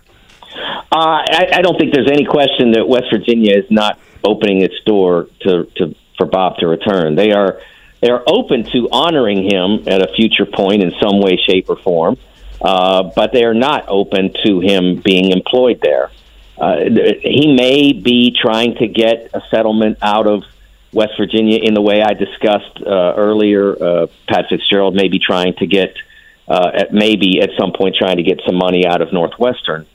Um, but I, I, I, I, no doubt he will not be the coach at West Virginia next year. Uh, there won't be any way to compel him to do that. It, it, one of the one of the, one of the things that's interesting about this circumstance is that uh, that they they could have, if they wished, fired him for cause under these circumstances. They could have. I mean, I I, without reading his contract and all that, I mean, it, it wouldn't have been unusual, let's say, for a college in West Virginia's position to fire a coach for cause for a, the, a coach who did what uh, what Bob Huggins is alleged by the Pittsburgh police to have done. Uh, so it wouldn't have been unusual. So I, they wanted him to resign because they felt that it would look better, uh, feel better uh, he was an he was an all he was a a great player there. He was one of the greatest coaches they've ever had, maybe the greatest. Uh, and they didn't want him to, uh, to they didn't want to have to fire him. The resignation was the best outcome available under those circumstances for both parties. And I, you know, I, I've known Bob for a very long time. I covered him very closely uh, for four years as the beat writer uh, for the Cincinnati Bearcats uh, when I was working at the Cincinnati Enquirer. So I've known him a long time, and I hate seeing this become uh, his legacy, so to speak, or or his or the last chapter of his legacy. Uh, I don't know where the advice is coming from from for him to do this, or whether or not he's just doing it on his own. But he's this is there is no win available for him here even if he gets more money because he doesn't need more money. He's got plenty of it. So there's no win here. This is all a loss for Bob Huggins. Mike, last one from me from a Big Ten standpoint, and, and obviously things can you know, flip and pretty much snap your fingers. But we've seen a commissioner change here recently. Uh, do you think we'll get any sort of expansion from the Big Ten, whether it is a Pac-12 school, whether it's Notre Dame? Do, do you see any of that on the immediacy? No, no. I mean, I, I never is a long time, but sure. what ha- has to be remembered here is that I don't know the exact dollar figure. There have been various reports, but let's set it at seventy million dollars. It's somewhere in that ballpark, 65, 70, but let's say the number is seventy. There isn't any school out there that isn't already a happy member of the SEC or a or an entrenched contractually obli- obligated uh, school in the ACC until 2036 that would even come close to being worth 70 million dollars to television networks to add them to the Big Ten. I think North Carolina is the closest there might be in terms of their market, which is continuing to grow, and the, the popularity, which is pretty high. Uh, certainly in basketball, football a little less so, but they've done well in football as well.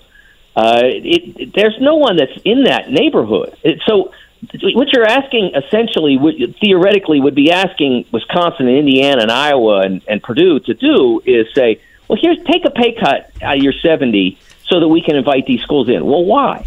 So we can be bigger. What if why? it was Notre Dame and Stanford? Notre Dame is different. Notre Dame, the door is always open. Right. But it's not open for Notre Dame to leave the the, the uh, ACC. They're under that same contractual obligation until 2036. Now they may decide that they at some point that they would want to write that check to get out of it. But you guys have lived here for a long time. You followed the Irish. They are as eh, committed to independence as any athletic program. I, I think they're more committed to independence than any program I've seen is committed to winning. They love being an independent. I've never been able to figure it out. I've never been able to find anybody who can explain it to me. But they, but it's what they want. Uh, and I know there's a negotiation out there now about what they're going to try to get out of uh, their next television partner, whether it remains NBC or someone else, and what the number is. They'll get close enough that they'll be happy.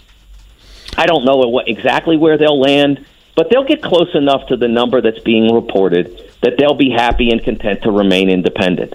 It's, it's what they believe that they need to be as, as a football program. As I said, I don't understand it, but it's what it's what they're committed to, uh, and so and and, and I, I respect their commitment. Uh, I don't, like I said, I don't understand it, but I respect it because they are so much in, on that side of the ledger. And just to add one thing, uh, their new athletic director after Jack Swarbrick is Pete Bevacqua coming over from the as the president of NBC. So I, I would say it's a fair guess that they will continue to be on NBC moving forward. Hey, Mike, before we let you go, I know that you are also a soccer enthusiast. Um, I thought last night was fun. It, it, was a great crowd. It was a good atmosphere in San Diego. Obviously, Panama defeating the United States Gold Cup semifinals my understanding is, and I say this very peripherally as a soccer person, you know, as an observer of soccer, uh, disappointing, but not necessarily like a major blow to the U.S. soccer program or franchise. Correct?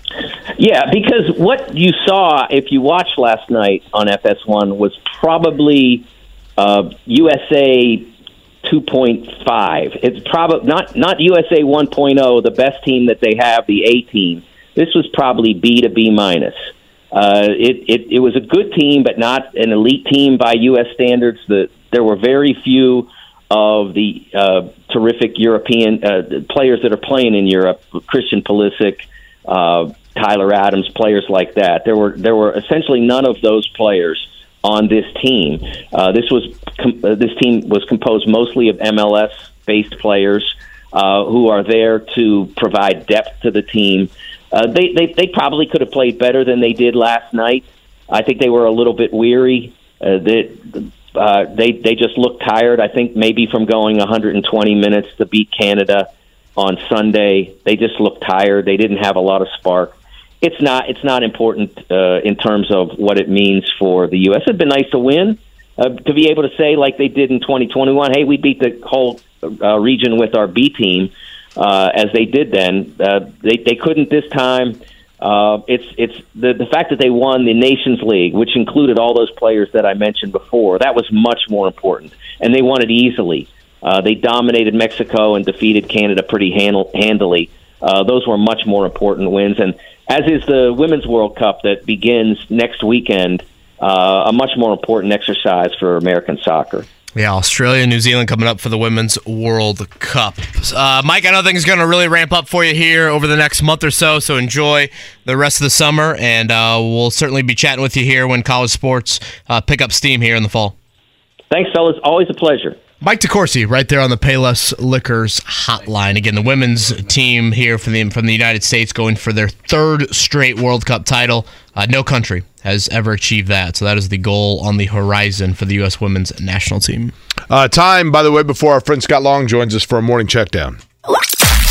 The Morning Checkdown. Omaha! Omaha! Omaha! Omaha! On 93.5 and 107.5 The Fan. Last night, NBA Summer League, the Pacers, losers 98 87 to the Oklahoma City Thunder. Chet Holmgren with 25 in the game last night. Jarace Walker had 24. Indiana. Ben Sheppard shot just two of nine from the floor. Jannero Pargo, that is now game three for the Blue and Gold in the Summer League. Your assessment of the third game? Offensively, just not generating uh, good shots. Uh, I think we kind of got stuck in uh, playing a little bit too much one-on-one and uh, not moving the ball, finding open man, finding the open man, and uh, defensively just communication, um, playing hard.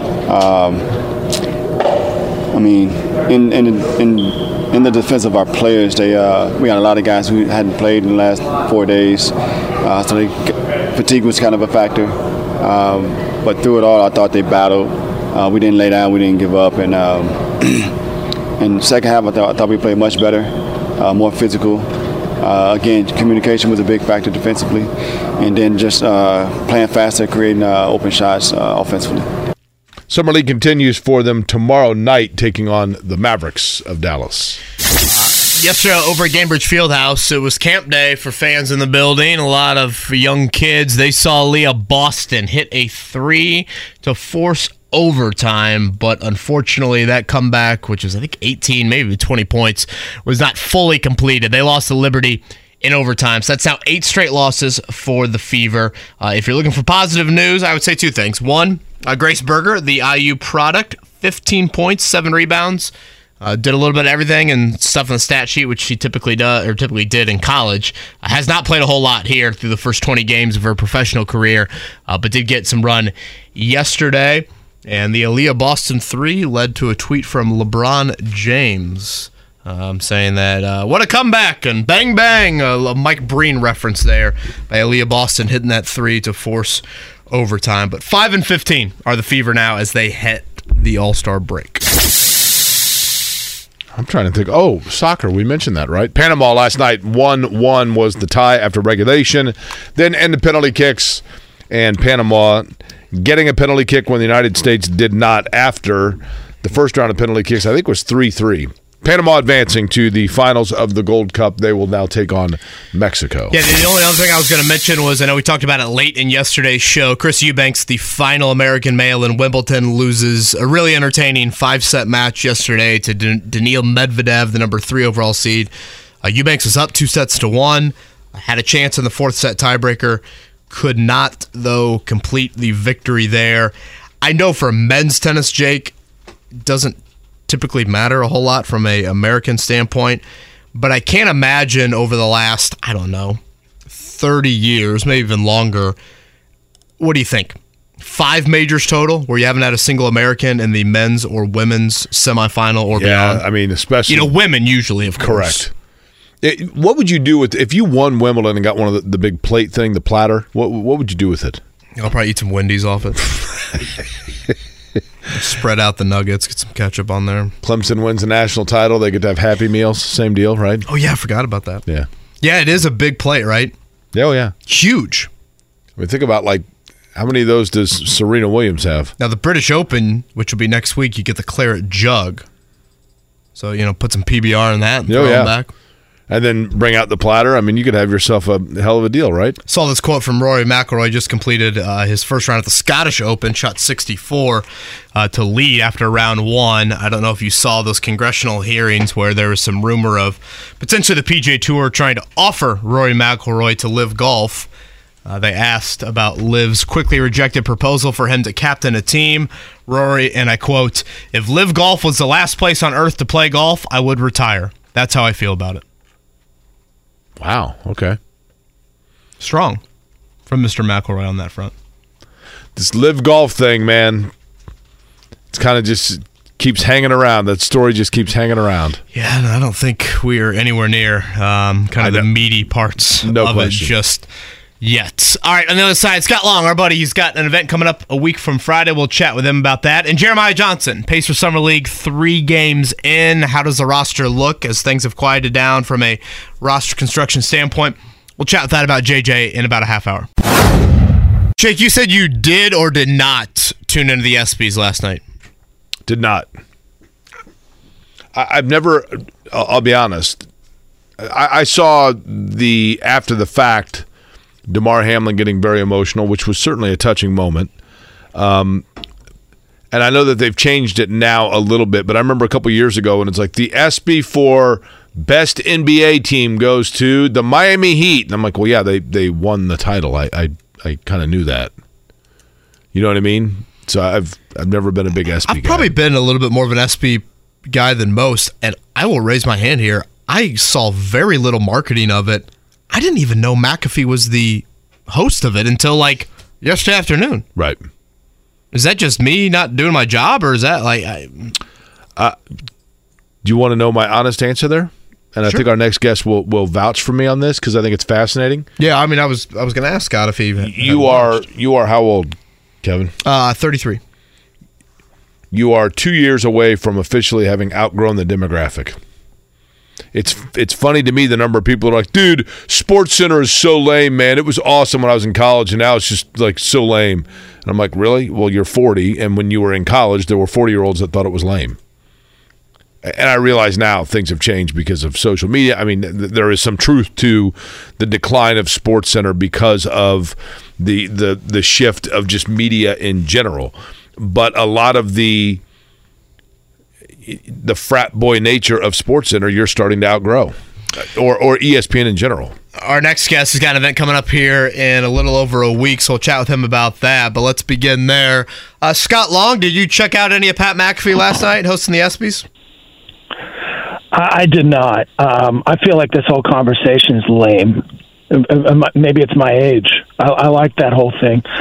Um, no, uh, I did not see it. Uh, I I'm a big fan of Pat. Actually, Pat, the first time he ever did stand up uh, was at my celebrity stand up event, which I've done many years, and different uh, celebs from this station have done it, including JMV, including um, former uh, host Dan Dakich. All kinds of different people have done it, including Mark Boyle, who was the best ever at it, in my opinion. So, uh, but Pat was great at it too. So, no, I did not pay attention, and I've actually written four award shows. So, I guess I have a unique thought about it. Um, the worst job for comedians is to uh, perform for athletes. Athletes don't like being made fun of at all. They never got made fun of. In high school, they'd beat you up, the best athletes, if you, you know, if you made fun of them. So it's a tough gig. Scott, who's the funniest athlete coach that's been in this market since you've been, you know, doing this and interacting with, you know, athletes in this market? I did this show for ISC Sports Network for a while called the uh, very creative title Scott Long Interview Show. Oh.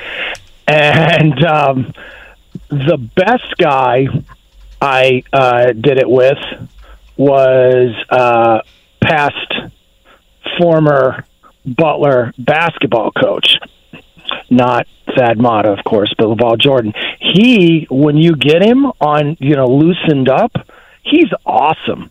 Like his personality is so good. So I was not shocked when I saw how good he. I thought he did a great job for Fox this yeah, year. he was a nice studio Uh, analyst. Yeah.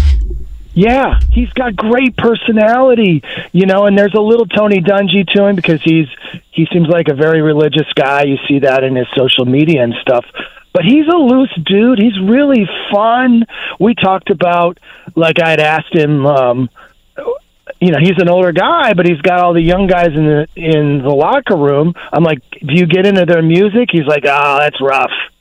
That's uh, rough. He's like, I'm like, uh, well, what would you like to be here? And he's like, like I play like Earth, Wind, and Fire. And I'm like, so well, then we spent like two minutes talking about how great Earth, Wind, and Fire is.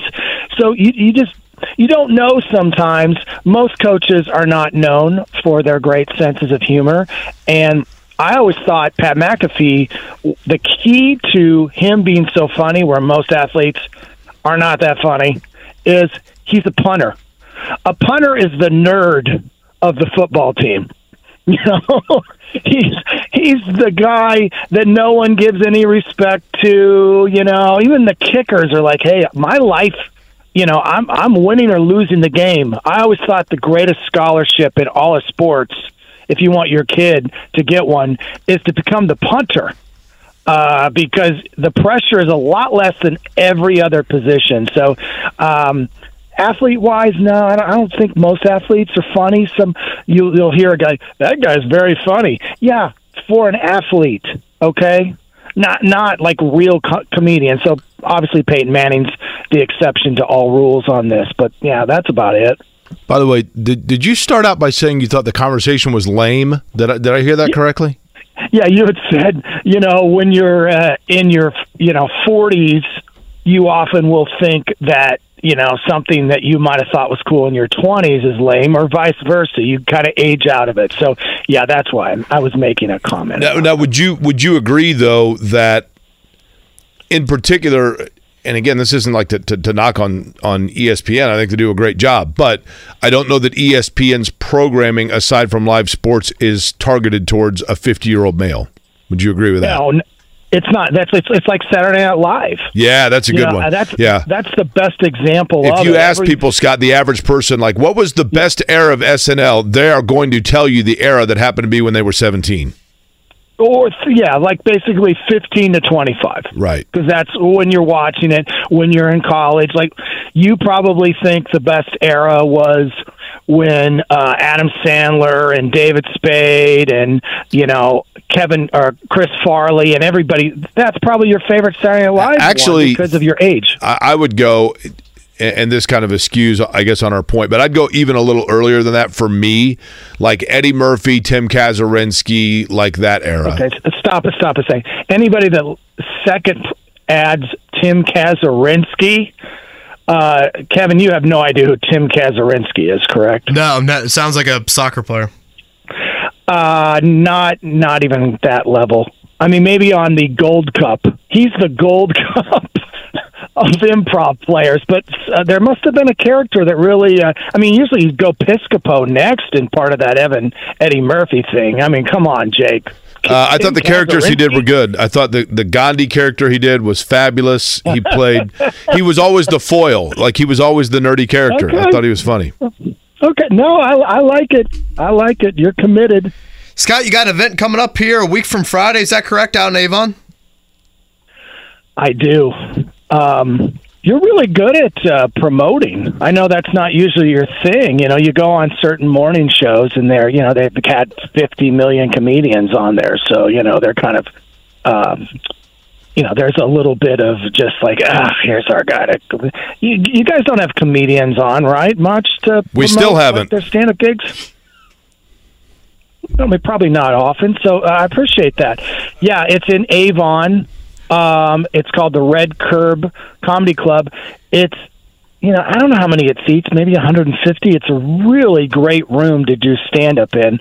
You know, you'll see a lot of like, and this is easy for me. If you ever see I'm uh, headlining Gainbridge, uh, you can remind me of this. But that's no place to see comedy. You do not want to go see comedy in a huge venue. Comedy is meant to be in a smaller room, tight, having a couple drinks. And uh, I'm kind of known at this point. Uh, I just pretty much do clean corporate comedy because uh, I've basically found a niche where there's not many people that can do it. But every once in a while, Dad needs to say some more adult language in public and a couple times a year I like to do that locally. And uh, so I picked this, doing it on the west side, but it's pretty close to a lot of parts of Indianapolis, and the club's great. And yet, comedy clubs, though, not a safe space. There was some news that happened, I guess, at the Helium Club. I don't know if you guys heard about that story, but um, some girl that was had I don't know yelled something out to the comedian, and the comedian she just eviscerated her and said some things that she felt were upsetting that's kind of what comedy's about. Live comedy's about that. I mean, uh, I wouldn't do that, but you know, I got to defend comedians first. You know, there's nothing kind of scarier, Jake. You, you've been to a couple of my celebrity stand-up things where people get up and they've never done stand up before and they think, oh my gosh, this is just uh, so frightening to do because there's no safety net. You're you're basically a Nik Wallenda walking across Niagara Falls. You've got nobody to catch you. Yeah, I would think that when you go to a club, you've got to know that the the person with the microphone and the spotlight on them is probably not necessarily like they have the artillery, right? You know what I mean? Like great, you, you got to know that going in. Scott, I wanted to ask you about this. I've asked you about this before, but you've been public with it. I think it's important for people to hear. Um, your daughter has now graduated from Fishers High School, correct? Yeah. And she was part of, and I realize that probably it sounds like I'm asking about something that's been widely cast because you and I've talked about it publicly before, but I think there's always a chance to get new ears on the importance of it. Um, your daughter, ha- I believe, has autism, but yeah, she's on the autism spectrum. So she, you know, goes into high school and and gets involved with the athletic program there, and the way that the basketball program at Fishers embraced her, and the way that her teammates made her part of the team. I just was so touched by it because as I've talked about with Greg Rakestraw before, I think it's so critically important for people to realize that every kid has a value to what they can bring to their peers, and every kid can find value in what their peers are offering back to them. And I think it's important for parents to be able to instill that in their kids. And I think your daughter's been a really good example of that. Um, well, thank you for uh, this. That's my heart. You know, um, I talk about it a lot when I go do my more corporate shows or conferences. You can get a hold of me at scottcomedy.com. Uh, but yeah, Maddie is 19 now. When she was diagnosed with autism 17 years ago, pretty much anybody only knew about Rain Man, right? That's what people knew, you know, two decades ago or three decades ago. That was about it. That was like the, and so like someone like uh, Kevin, when you went to school, you saw kids like my daughter probably at your school. Um, Jake and I really didn't. You know, they were put in the special ed room in the back of the school most of the time. You don't bother them, they don't bother you. And the word inclusion can be controversial depending on where you're at but the idea of inclusion with people with developmental disabilities, it's not just great for people like my daughter. I just quickly will tell you a story that's really like put it into words. She's in the Best Buddies program. That's a program where there's a typically developing kid and someone like my daughter, and they become friends. They meet with each other maybe once or twice a month. She said when Maddie was about 13, hey, I'd like to go bowling with your daughter sometime. And my wife, Maddie, wasn't talking much. She was not very social. People were not banging down the doors to hang out with her. And we thought, well, that's nice, but you don't have to do that. And she's like, no, I really want to do that. Maddie's my best friend. And we're like, what? because uh, I mean, look, I, I'm I'm realistic about this stuff. Maddie needs someone to give to her a lot more than she can give back. And she explained though, this girl is like, you see, no one like ever pays any attention to me, but when I see your daughter, she lights up. She wants to give me a hug. She's, I'm absolutely the number one person in the world and she was right. Maddie loved that girl. And in the schools where someone might not feel like they're connected for one reason or the other, somehow my daughter who wasn't very verbal and had her own issues, made such an impact on her. And that was like when it, was a light bulb moment. I'm like, you know what? My daughter brings a lot more to the world than sometimes even I want to give her credit for.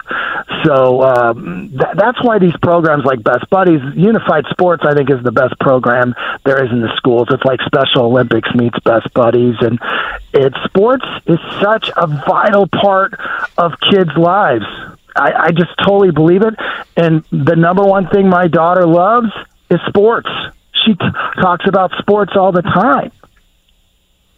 I think Best Buddies, by the way, Scott, my, my sister in law is pretty involved with it. It's such an awesome program. My mom taught special ed for 30 years. So, you know, fortunately, growing up, you know, I, I was Yeah. you know, pretty exposed to it and, and grateful That's great. for that. And, and honestly, when you were sharing those stories on air this winter and just in general, reading about it in the paper, I found myself literally looking for the Fisher score night in, night out, thinking, boy, I hope they can continue this magical Doing the victory run dance. because, yeah, the Yeah. what, what, what Well, Maddie yeah, had to and that- experience and the joy that brought her is, just second to none, and, and you want them to feel that.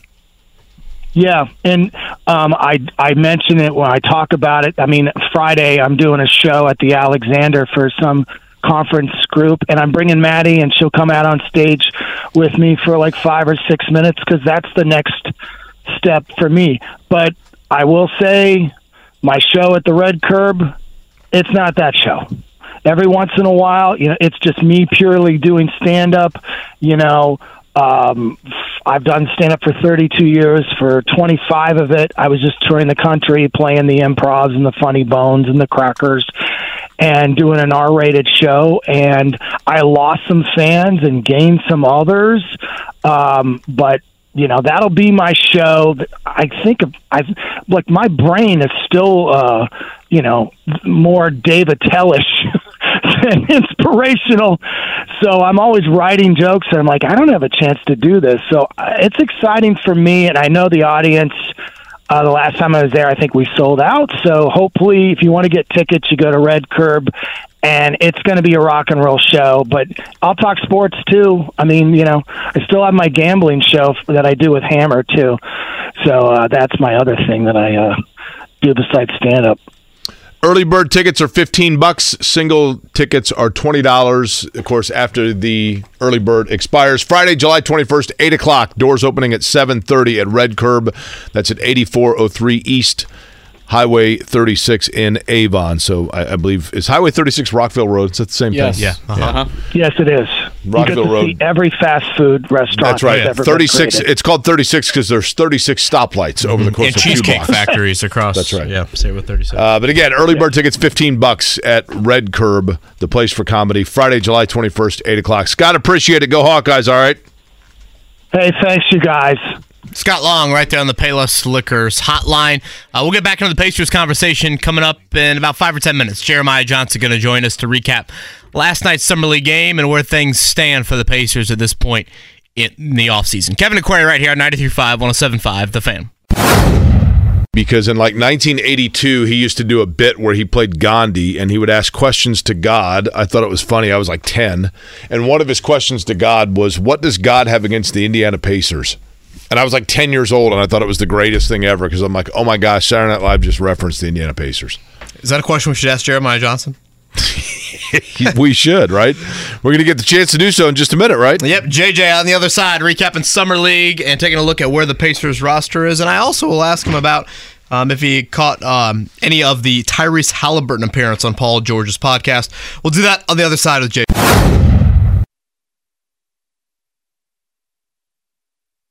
You're listening to Kevin and Query on 93.5 and 107.5. The Fan.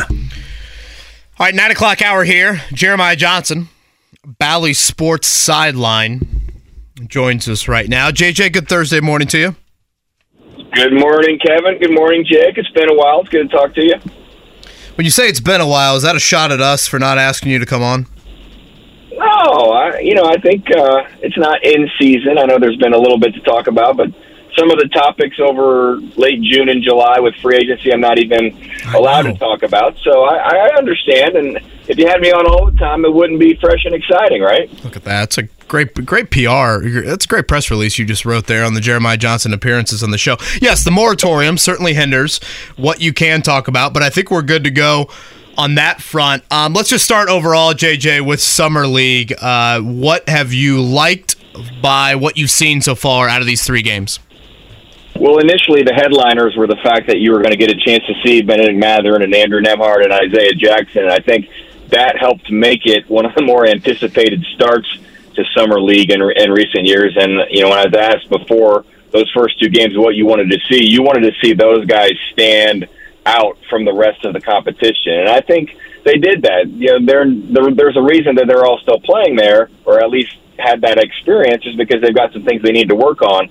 But you look at them compared to some of the rookies, not just their physique and, and their build and their strength, but just the confidence and the way they carry themselves. I was happy to see them take that next step and even you know show some leadership. When you're a rookie in the NBA, and Isaiah Jackson even as a second year player last season, you're still eyes wide open and you're still learning from the vets. And in a summer league experience like that, they were the vets, and so I thought they did a good job of of taking the leadership. And the Pacers could not have been more impressive in the first two halves of those first two games of summer league. And then it was a little bit of a step back yesterday, but you expected that with not having those three players and then the Thunder having some vets on their team playing in the game. Uh, but I, I can't, you know, finish this answer without saying that Jarace Walker has really impressed me, and I think everyone is really pleased with what the Pacers were able to get uh, at the top of the lottery. JJ, is Andrew Nembhard a point guard or a shooting guard?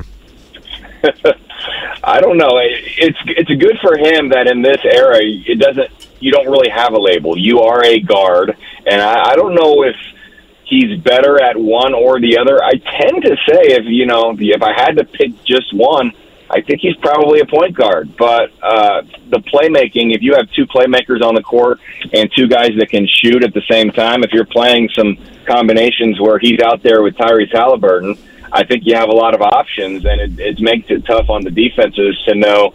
All right, well, this guy is going to actually penetrate and drive and create, and his name's not Tyrese Haliburton. So I like the versatility that it provides, but if you had to ask me what his biggest strength is, I kind of think he's a point guard. Okay, I, and I'm assuming I agree with that. By the way, JJ, you were not listening to the program earlier when we were talking about the Pacers, correct? I was not. Okay. So, and that's a good thing in this scenario because I was talking about a player. I want you to finish for me who I'm talking about. So we're, we're scoring how obvious this might be. A player that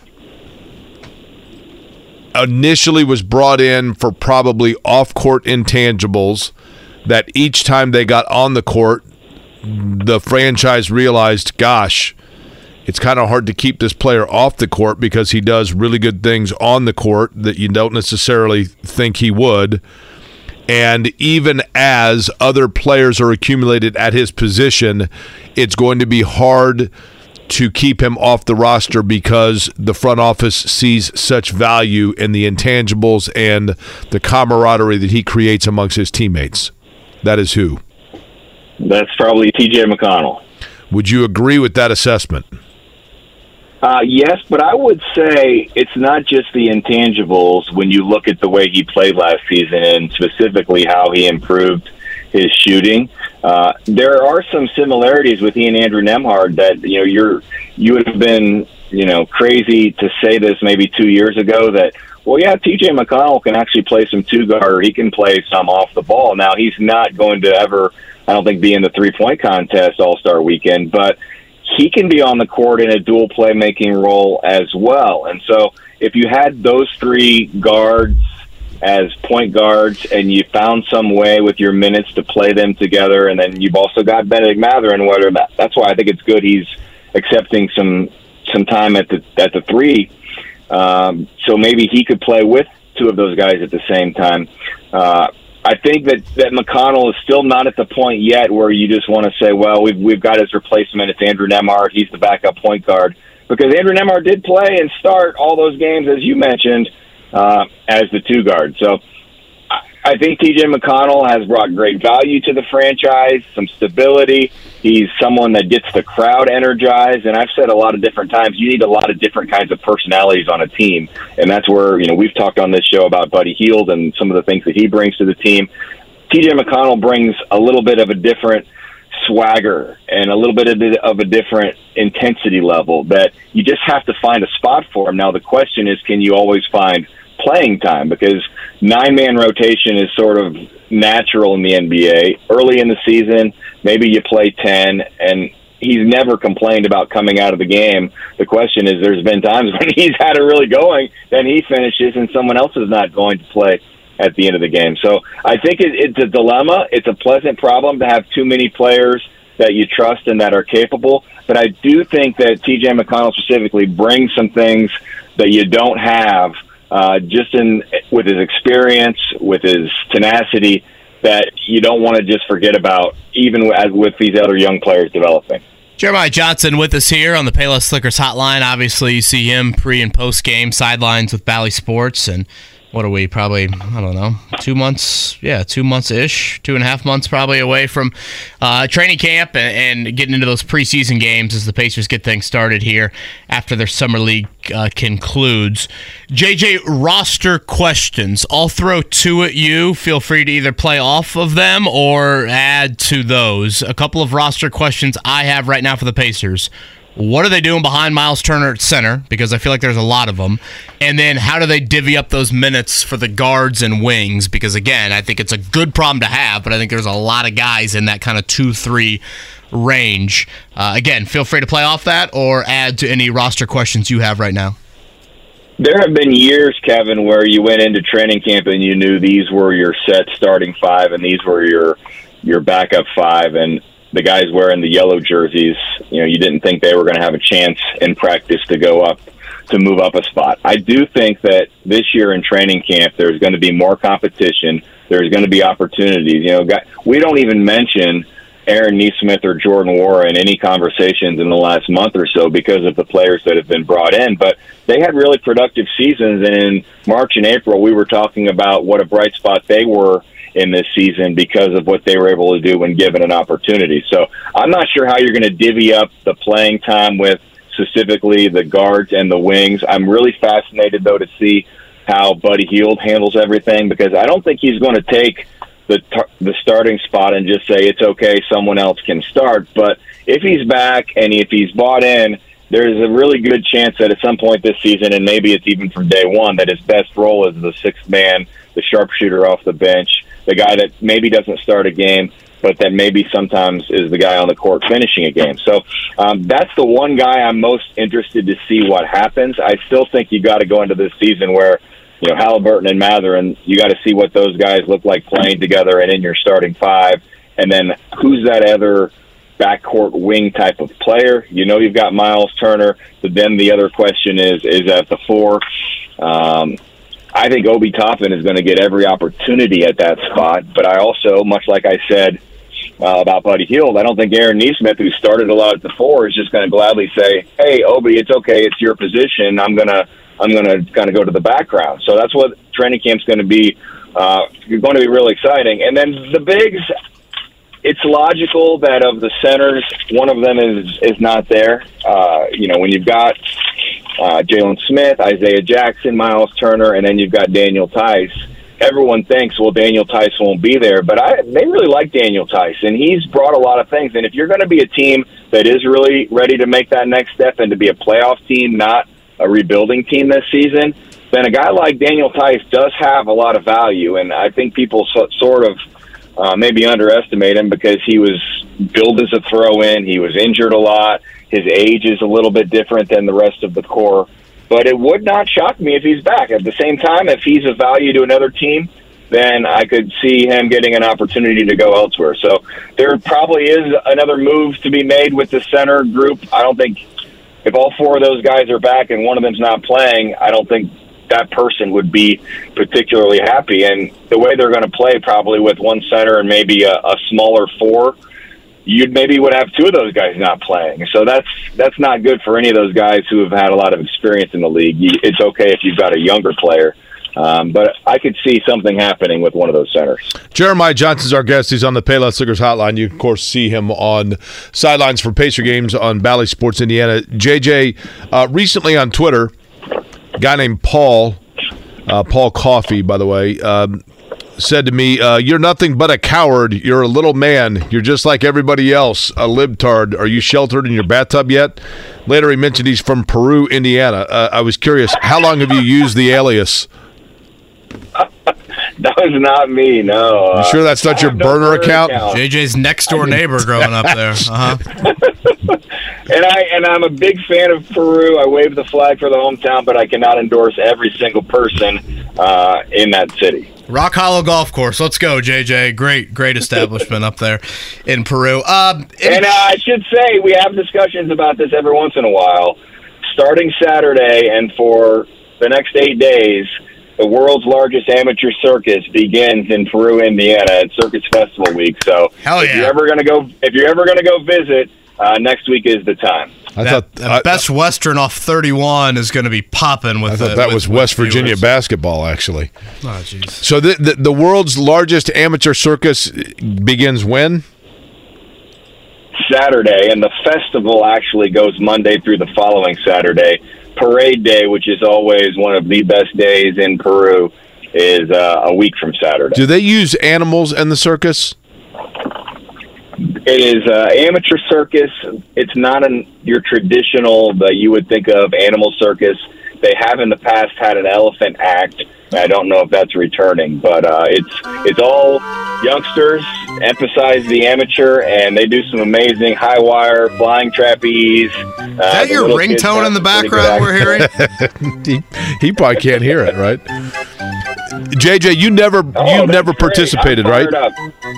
I did one year, uh, so I, I can't say that I ever uh, was flying through the air on the flying trapeze, but I did get that experience, and a lot of youngsters in Peru uh, get a great experience all summer, and they put on a fantastic show. What- what was your role? I- me to, to su- support us. What did you do? Were you like a tumbler? Did you? Jake wants to spend 25 Yeah, minutes on this, JJ. I do.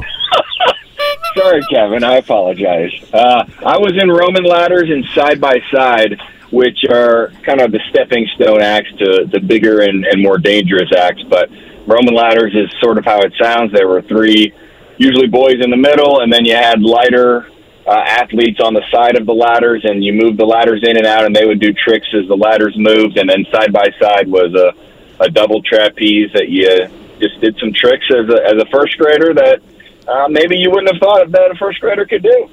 Probably good to know, like the Pacers have a backup option for a halftime show if all else fails, and you know snow doesn't allow quick change to get into the arena. They can just throw JJ out Fantastic. there with a, with a ladder. Quick change, by the way. Unfortunately, no more. Uh, JJ, any chance to listen to the Tyrese Haliburton appearance on the Paul George podcast? Uh, I'm about halfway through it, actually. I, I started to listen to it, and then I got interrupted, and I didn't get to finish all of it just yet. But uh, I did. I did partake, and I do plan to finish later today or tomorrow. Thoughts so far? Uh, you know, I, I thought it was it was fun to hear them interact together. It, you know, Paul has grown a lot from when he first you know came into the NBA. He's always been a good interview, but I, it was fun to hear him sort of take the lead in, in a podcast like that and and steer the the ship, so to speak, and take it in different directions. Um, I, I really did appreciate what Paul had to say about the training staff, and I do. I think it was good. At first, I was like, "Oh no, where's he going with this?" When he started talking about the fines and how strict everyone was, but uh, I think he. It was good to hear him say that there was some benefits to that, and that Tyrese was okay with that too. I don't picture the Pacers as one of these stringent, uh, strict organizations, but I do know you're in the NBA, and if there's a time at 9:30 that you're supposed to be in the training room, that doesn't mean 9:31. And so I don't think there's anything wrong with a little fine. I've been threatened with fines before.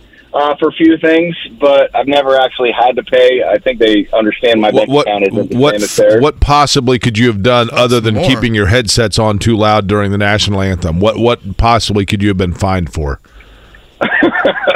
Well, it wasn't for being late, but uh, this is just another random story. But there was one time in Portland when I was having severe back pains, and one of the massage therapists was working me out. However, it was the same time they were going through a, a team psychology meeting, and so I it was not very considerate of the me or the massage therapist to do that in view of everyone else. So Dan Burke came over and told me, you know, that's a fine, right? Um, but my back got worked on, and I actually never had to pay the fine. So uh, that was double good thing for me. I, I thought maybe it Back was because I know QC Kinetix for calls, JJ, on that end. I- I, I know that from the Indy 500 standpoint, I get fined anytime I don't refer to Denari as Sir Chris, and I thought maybe that was the same. Do, do do you have that in your contract also? No, we don't. There was going to be a fine a, a few years ago. We were going to have a jar for saying Fox Sports instead of Bally Sports, and I made it through a whole year without saying uh, Fox. And then, like for some odd reason, going to break once, like a year and a half after that, I said um, Fox Sports, but uh, there was no fine for that either. Smothered chicken fine if, if anyone besides Quinn says that during a uh, during a broadcast. Uh, JJ, going back to the Paul Tyrese thing, I, I encourage Pacers fans to to listen to it. I, I I think they'll enjoy it. I mean, I guess if you have like massive Paul George scar tissue, maybe you want to stay away from it. But I enjoyed the back and forth. It's clear that they are friends or certainly communicate on a pretty frequent basis. I enjoyed their stories about the organization. I enjoyed about their respective takes on their own games within the NBA. I think it's a fun listen. I was looking forward to hearing it. I heard that it was going to happen at one point, and you know, going into free agency, someone was asking what kind of player do the Pacers need. I said, well, they need Paul George uh, from about five years ago. I mean, that's the kind of uh, guy that they really need to complete their roster. And so, obviously, things have changed. I like you. I heard you talking on Monday about the podcast about Paul uh, you don't have any ill will or you know venom towards Paul. I've softened quite a bit. I think the first year or two, I was still a little frustrated, and then I think maybe even a few years later, when um, the Anthony Davis story came out, I was kind of like, all right, do we have to just continue to pile on here? But I. I, I really like Paul. He's he was good for my career. We had some really good interviews, and I think deep down, he was just looking for a little bit of a different start. And I, who knows? Stranger things have happened, right? The Pacers, uh, they've had a lot of reunion stories. So I don't know. I wouldn't rule it out at some point in the future. Talk about What is his circus? And, and I don't know, JJ. What is Paul George's contractual status? I believe he has two years left, but at some point there's going to be another deal, maybe not as rich as he signed originally. And health is always the big concern right now. But I think And I think age. if him is healthier, well, true. And you know the fact that you know he had that surgery, so his game is a little different than it was pre injury. However, he's still effective. And you know, I was talking with someone. Think about the way he played that New Year's Eve game. You know, you can kind of forget individual random games in the course of the season. The Pacers won on New Year's Eve, but I think Paul had almost 50 points, if not 50, in that game. And so that was just this past season. He still has the capability to defend on the wing, knock down the three, get inside and score through contact as well as anyone. Um, it- age is a big thing, and again, timelines are different. But um, you know, it would not shock me. Uh, I wouldn't have said that two or three years ago. But who knows at this point if you're trying to find that next missing piece. He has a player option at the end of next season, but he is scheduled to make forty-eight point seven million. How Yeah, old is I he? mean, He's that's got to be, what, can't- 33, 34? Uh, he Well, is he thirty-three was- years old. Yeah. So he's not going to get another contract paying him that much per season. But if he opts out at the end of next season, and again, I'm not saying this from a Pacers perspective, just from a this is what Paul George would probably look at. I'm sure he would like to get after next year another three or four, depending upon you know what level he's playing at. But would probably accept in the 20 high 20s range. I don't know. I mean, we'll we'll see how he plays this year and what happens with the Clippers. But um, I don't think he's going to get in the 40s again. Paul George career earnings. Kevin Bowen, go. Your guess. Um, I don't First guess, boom. Two, 200? Mark Dykton. 185. Jeremiah, career earnings. Paul George, go. Uh, what was what was Kevin's? I said 200. I'm going to go over. So I, I say 215, 220, 225. Yeah, now that I think about it over. The first first extension was 90 million, right here? Two hundred and sixty-five point three million dollars. Yeah, he's done all right for himself. JJ, you a bigger fan of the in-game penalty for flops coming up for a technical free throw this year, or the second challenge if you win the first challenge? I am a big fan of the flop penalty, although I'm a little concerned of how they're going to. Sounds like a lot of gray area to me. Yeah, because if there is contact, I actually heard, um, I think Joe Dumars on one of the broadcasts yesterday trying to explain it a little bit, and he said we can't, if there is contact, we can't say how hard the contact was. So I think what they're trying to do is eliminate the egregious, you know, a guy doesn't even get hit and flops and falls down. The biggest pet peeve that I have, and you know, we saw it a lot from the team from the Eastern Conference that went to the NBA Finals, is they shoot and then they just fall down before, like it, it's part of their their follow through sometimes. and I don't know, you're always going to get a little contact, especially inside when you shoot. So I, I don't think those would be considered flops. But if you can get some of those out of the game, it is one of the things that bothers me, and I, I think it's bad too because you got the youngsters that are watching, and you don't need to just fall down every time um, you get hit going to the basket because you are going to get a foul a lot of times when you do fall down, but it's not. I don't know. It's not as pure. However, um, if they get some of those out of the game, I will be happy. And even just the threat of fines or technical fouls, even though they had they had those flopping fines before, but you never heard them actually issue those fines. So I am happy to get some of that out of the game. I if early on, maybe it'll be one of those things where there are a few technicals given just to kind of make a statement, sort of like they do in the NFL with pass interference or some other things.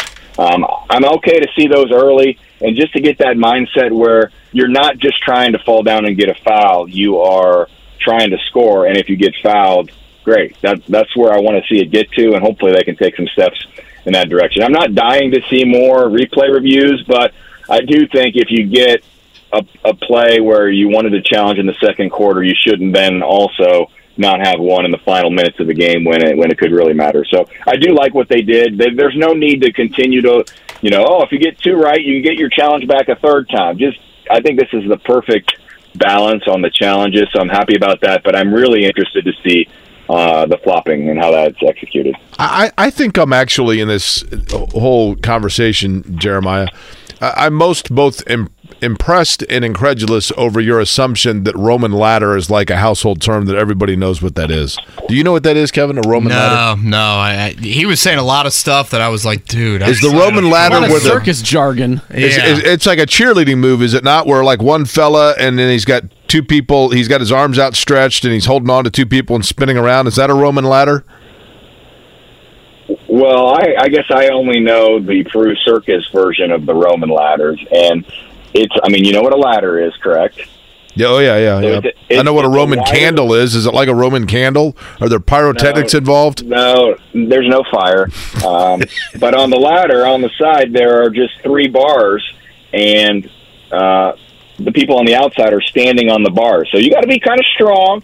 And I was the base of the of the ladder, but all you're really doing is keeping a good balance, and you're pushing out when the whistle blows, and then you're bringing it in um, when when the whistle blows again, and they're doing the tricks on the outside. So hmm. I, I guess I should invite everyone. They can they can Google circus Roman ladders, even Peru circus, and I'm sure you'll get some. Sounded like a delivery you were mimicking there, like a baby being delivered there with some of the lingo you were just using. I know. As I started to describe it, I was thinking I maybe could have used better words, but oh well. What do we get a schedule release? What I- that typically mid to late August? I, I kind of forget when the NBA releases their uh, regular season schedule. Yeah, it's usually about the second week of August, and I think last year it may have even been delayed a week because they were uh, concerned about what team Kevin Durant was going to play on. I think, and then they just decided, well, it doesn't really matter. We'll just have to make the schedule what it is. I'm I'm fascinated to see they have all a, a lot of different variables when they put the schedule together with arena availability and you know look for the Pacers this season. There are a number of concerts in November and December at Gainbridge Fieldhouse, uh, some really good acts, but those are nights the Pacers can't play home games. And then you look at February, usually the team is that hosts the All-Star game is not in town the week before that. And I believe the NCAA tournament is going to be at Gainbridge Fieldhouse as well in March. So that's just one team of 30. The NBA has a lot to work through. And then you throw in uh, the variables with the midseason tournament or the in-season tournament where you've got to play those pod teams on Tuesdays and Fridays in November, and then you've got to leave the open dates in, the first weekend of December for the teams that make the Final Four. I do not envy the schedule makers. I do know they use computers, simulations to be able to put all that together, but as for a date, it is one of my favorite dates of the year, especially when we're back traveling, because it does set my six month calendar in motion and I know where I'm going to be when. And it's usually that second week of August at some point. So you can look for NBA Today or NBA TV whenever they put a little random special program on on a Wednesday or a Thursday in the second week of August. It's probably when it's going to be. Do you have to be from Peru to be in the circus, or do they have like imports from Tipton and stuff? I believe you have to live in Miami County. Oh, okay. Now that's where Ruth, Ruth Riley was from, right? The Notre Dame legend. Correct. Yeah, she went to North Miami High School, but when you when you drive through Peru, uh, there's a big mural for Ruth Riley uh, just under over the under the overpass, um, right near Harvey Hinklemeyer's, another iconic Peru establishment. So, Well, what a riveting conversation this has been, JJ, about I, Peru. JJ, I'm going to the circus. When is it again? It, it, the first show is Saturday. I believe there's one again on Sunday. Actually, they might even have Family Night Friday. But you really need to go either mo- from Monday to the following Saturday because that's when the festival is also downtown. So not only can you catch the show at like seven o'clock in the evening, but you go at like five o'clock. And the Peru Lions Club has the best tenderloin you've ever had. I thought you said no animals. It's the Lions Club. Come on now, Jake. Last, last Mark- question, JJ. Curtis says in the YouTube chat that his cab driver told him that Peru's got the best disc golf course around. Is that true? Well, it is good. I, I don't know how to compare it to other disc golf courses. I think there's one over by think it's- Som, isn't there? By Som Water Park and Som Golf Course. I've only been on two, but I did play the Peru disc golf course by uh, I think it's McConaughey Park and summer PE class. That was one of our activities. So That sounds Uh, awesome. a lot of gems in Miami County. I'm glad we could we could expose some of those today. Look. I'm sure this is right up Jake's alley. I, once I mentioned circus, I knew we were going to go down Oh, yeah. direction. yes. It's beautiful. JJ, great stuff, man. Enjoy the rest of the quiet time this summer, and uh, always enjoy our conversations. All right, Jake. If you are you really going to go to the circus? Wait, I, listen, I just watched online. I don't know. Is it in the school gym? Because like the the facility itself looks amazing. Oh, it's not the school gym. It's the actual. It, I mean, it's the circus building. Right. Yeah, Okay. It, it is. The problem is I'm I'm gone. Here's the thing, JJ. I'm gone tomorrow and through Sunday in Toronto for IndyCar, and then the week and the next weekend I'm gone Friday to Sunday in Iowa for IndyCar. All right. So Monday night through Thursday night are all going to be good nights in in Peru. And if you go downtown, walk around, get yourself an elephant ear, but I recommend the tenderloin. There's usually nickel pitch, which you can win or lose. You know, thirty-five cents, um, which is always one of my favorites. Can I get a PBR at Homer's? Is it still open? Homer's is not still open, unfortunately. Uh, shout out to Homer, but um, Bailey. uh, I might. What? it's Bowling not. Homer Bailey. Oh no. Okay.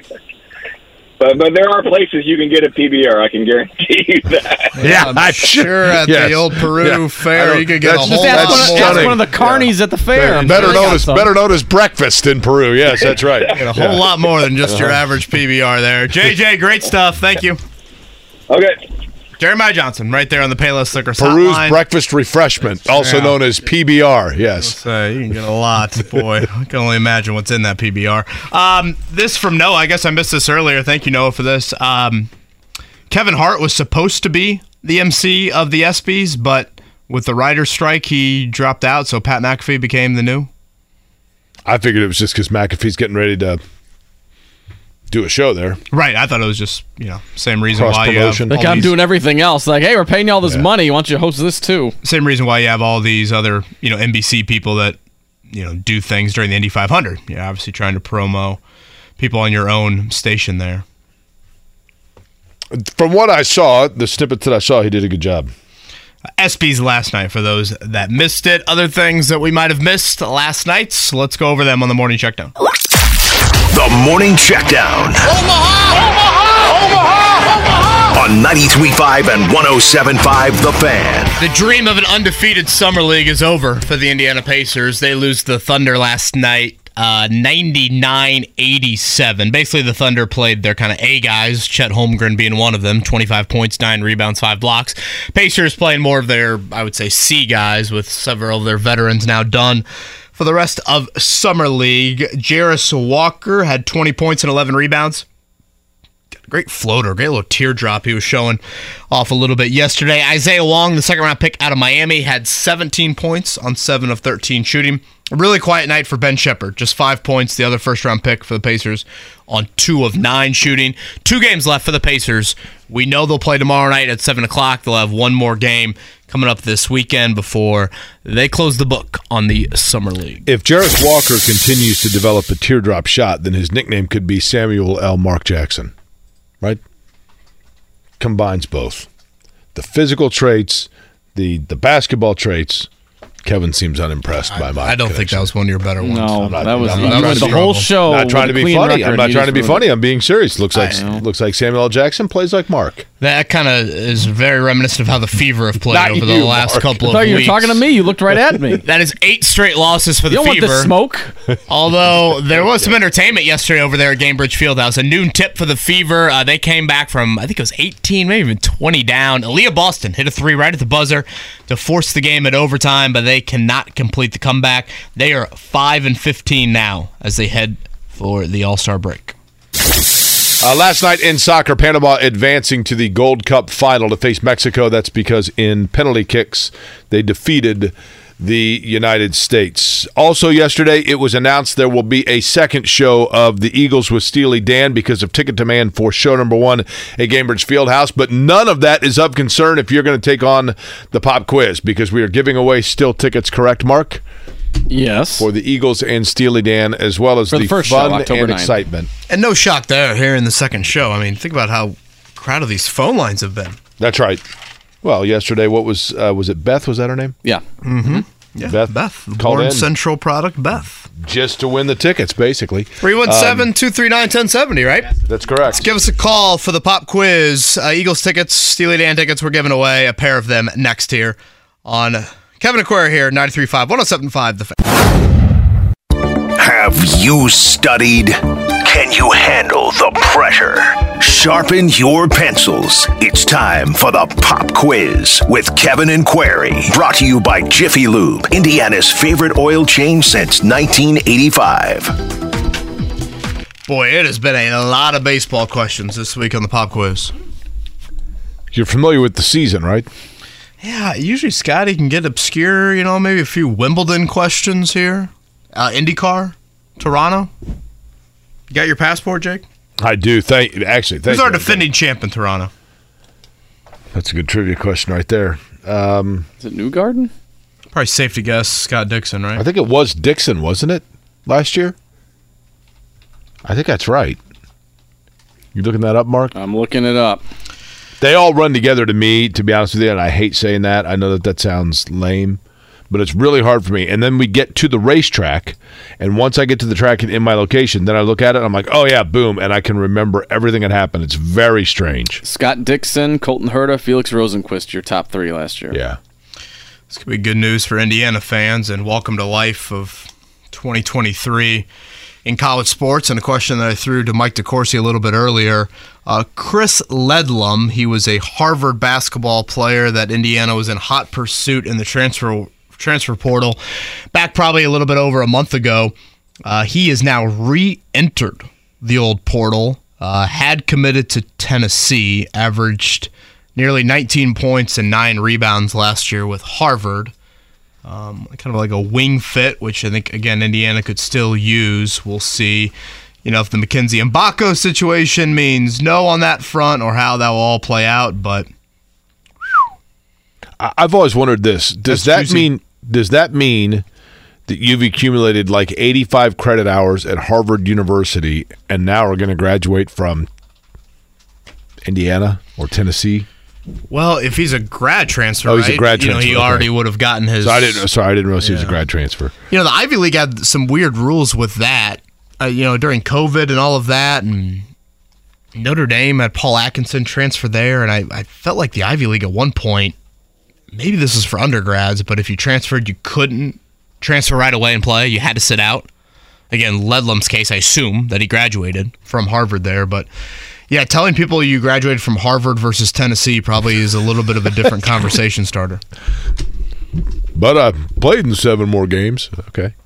Um, number one through this would be what numbered year for Ledlum in terms of his college basketball career? Fifth. I do love Rocky Top. Rocky Top better than Harvard's fight song. uh, sure. Let, let, let's go with five. Caller number five, Mark. Bruce. Bruce.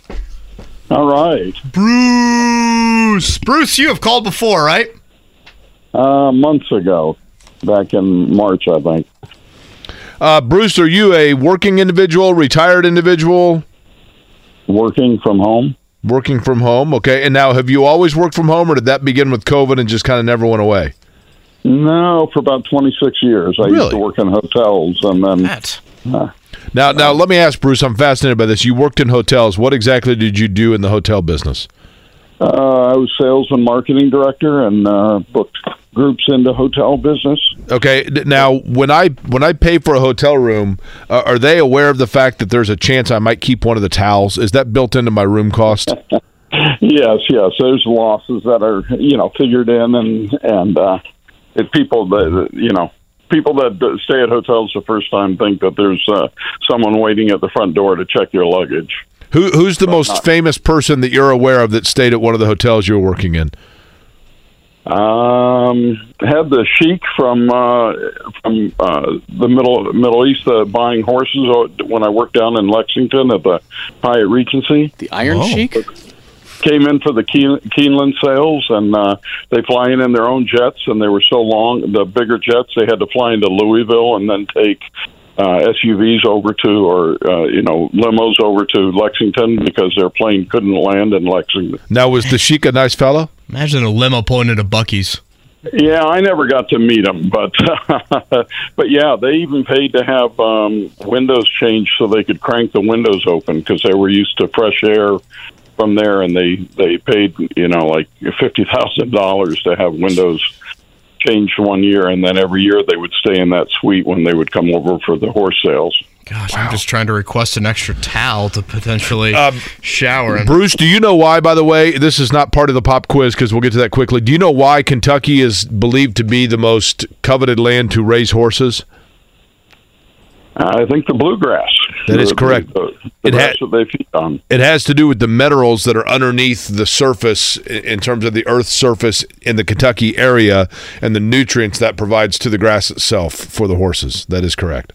Yeah, I had never been in that area around, you know, horse racing, and uh, this was in the mid '80s, and quite quite impressive over there. Some of those horse farms and the breeding farms. Yeah, it, it is big business, big money, and beautiful animals, no question. Bruce, Uh, congrats on the tickets. Uh, before we get to the pop quiz, who's your favorite athlete named Bruce of all time? Oh, um, wow. Um, I, the only one I can think of, like Bruce Bochy or um, Bruce Smith? Bruce Matthews? Bruce Sutter? Bruce Oh, yeah, Bowen? Bruce Sutter was very good. Yes. Bruce Jenner? yeah. Oh boy. Yeah, with the turn he took in his life, I kind of kind of let him let him go by the wayside. He was a great athlete. We can say that, He right? was. Yeah. He was Uh, being an athlete. Yes. Bruce would, uh, Bruce, would you like for me or for Kevin to lead you off with question number one? Um, Jake, everybody knows you a little bit better, so I'll go with Kevin. Wow. All right, Bruce. I appreciate that. I How guess. that? Uh, the second half of the MLB season begins tomorrow night. So, uh, which team currently has the best record in the majors? Would it be the Rays, the Rangers, the Dodgers, or the Braves? Uh, that now would be the Braves. All right, Bruce, for question number two, we're going to find out how well you know me because I have a popular nickname for this particular franchise that is the correct answer for number two. Name the only team in major leagues with a better than 600 winning percentage that is not leading its division Marlins, Orioles, Astros, or Diamondbacks. Um, with over 600. That's not leading their division? Correct. I would have to say the Orioles have been sneaking up there. Do you happen to know the nickname that I have for the Orioles? Uh, no, I can't remember that. All right. Question uh, number like you three. guys are great friends. Then, uh, 89 years ago today, Babe Ruth hit home run number 700. Bruce named the last player to hit his 700th major league home run. Was it Barry Bonds, A Rod, Albert Pujols, or Miguel Cabrera? It's 700. That would be. Um, Guy that I That'd hated for a long, long time, but a great player. Barry Barry Bonds. You sure? Bruce, this is a guy that I covered for the one Major League Baseball team that I have covered in my career. I covered this guy when he came up through spring training. Albert Pujols. Okay. Uh, question number four. On Tuesday night, Elias Diaz hit his second go ahead home run with his team trailing in the eighth inning of. Sixth. Oh, sorry. His sixth go ahead home run. L- l- We'll we'll try this all over again. Sorry. On Tuesday night, Diaz hit the sixth go ahead home run with his team trailing in the eighth inning or later in All Star game history. Who was the last player before Diaz to accomplish that feat? Was it Hank Blalock, Cookie Rojas, Gus Bell, or Mike Schmidt? Well, let's go with the latest. Would be Mike Schmidt. Okay. All right, to round things out, Bruce, 20 year old Carlos Alcaraz, number one seed as well, advanced to the men's semifinal at Wimbledon. Who was the last 20 year old to reach the Wimbledon men's semis? Was it A. Rafa, Rafael Nadal, B. Pat Cash, C. Another semifinalist this year, Novak Djokovic, or D. Richard Gasquet? I don't think you'd throw in a name like that last one unless they had done it. So let's try Rush hmm. Day. Tricky, tricky. Boy, Excellent, excellent strategy by Bruce. Scotty, that's a young semifinal quartet back in that 2007 Wimbledon. By the way, Bruce, the Orioles I have nicknamed over the years "cute fella" because the little bird on their hat looks like a oh, cute Oh, okay. fella. Yeah, yeah, that's just very saying- good. He's just saying, "Hey, root, root for me." Uh, question number one was indeed the Atlanta That is Braves at sixteen twenty nine. Question two, the Baltimore Orioles at six oh seven. Albert Pujols correct for question number three. and proud. But question number four, he went with Mike Schmidt. Answer actually with a two run home run in the bottom of the eighth in 2003 off Eric Gagne. Hank Blalock, the correct answer. You blew it! And Novak Djokovic for question number five. Yes, that 2017 Wimbledon. You had Nadal at 21 years old, Djokovic at 20, and the answer Bruce went with Gasquet at 21 years old. I mean, he goes without saying, Scotty. It's got to be the youngest ever, right? Who the fourth would have been? Well, Federer would be a decent guess, right? Uh, tomorrow you have the semifinals for the men's uh, Wimbledon championship. You have the one, two, and three seed all left in Alcaraz, Djokovic, and Medvedev. Am I the only that thinks that uh, Federer looks like Quentin Tarantino? Oh, I think you've brought that Or up. Or Ken before. Sothman? Take your pick. Is he done? Done, Federer? Yes. Are we sure? Is Tarantino? I feel like with him, I, Nadal though is not done done, right? He's just out due to injury currently, and Djokovic continues to pad his lead with that. All right, we'll do it one final time here, Kevin Query on a Thursday. So you've got a little time to get down to Monument Circle this morning on the southeast quadrant of the circle, basically in front of Circle Theater, just outside of where we are. Until 2 o'clock today, it is the 34th Annual American Dairy Association of Indiana uh, Ice Cream Social. I'll be scooping out sundaes, I think from 1230 to 1. So look forward to anybody that comes down. Be sure to say hi. I believe the toppings available: uh, caramel, butterscotch, hot fudge, and chocolate. Kevin, you said you would go with you, you'd be a hot fudge. Probably go with hot fudge. Okay. Uh, Mark, caramel. I'd go with butterscotch. Um, And I cannot encourage enough people just come down to the circle right now. Spark on the Circle is what it's called. You know, basically in front of our building, Jake kind of referenced the 6 to 9 p.m. on a clock. Uh, the southwest corner, you have these AstroTurf kind of set up, uh, you know, picnic type areas and foosball and cornhole, ping pong tables. And it's just a great spot to hang out your lunch break, take a break during work, come down with family, whatever you want to do. Little food trucks and different types of trucks, not just necessarily all food trucks set up down there. And uh, it's a cool vibe. Do you think eventually they, they do that all the way around the circle? I think it should be permanent all the way around. That's my two cents of knowing very little. Also, Kevin, on doing the same with Broad Ripple Avenue. They got to do That, that would make a lot of sense to me as well. The, only problem is Broad Ripple Avenue is such a thoroughfare of traffic. Yeah, the one bummer for that is you don't have the amount, nearly amount the across streets that you do down here to, you know, make things accessible. Exactly. I mean, You know, 65th doesn't go all the way through. Kessler right now I mean, is just a Kessler would be a zoo. Yeah, it already Um, is. Yeah. yeah, I mean, 65th doesn't go all the way through. 71st doesn't go all the way through. So, yeah, you would face some issues on that front. I can't believe. So today is Thursday. Well, I got one show left for the week. I think it's been a long Flying week. by. Really? Yeah. I think it flies by. So you're Toronto bound tomorrow afternoon? Correct. Uh, direct flight actually from Indy to Toronto, which is nice. Typically, sometimes those can be harder to get. If you remember last year, Yeah, it seems pretty rare. uh, last year on the way back, Graham Rahal did me a huge solid by giving me a ride back from Toronto because I was a late addition to go there and didn't think I was going to get back in time to do the show. And he Now, stepped up direct big. flight is literally rare air. Uh, thank you, Coach Ursay, on that one.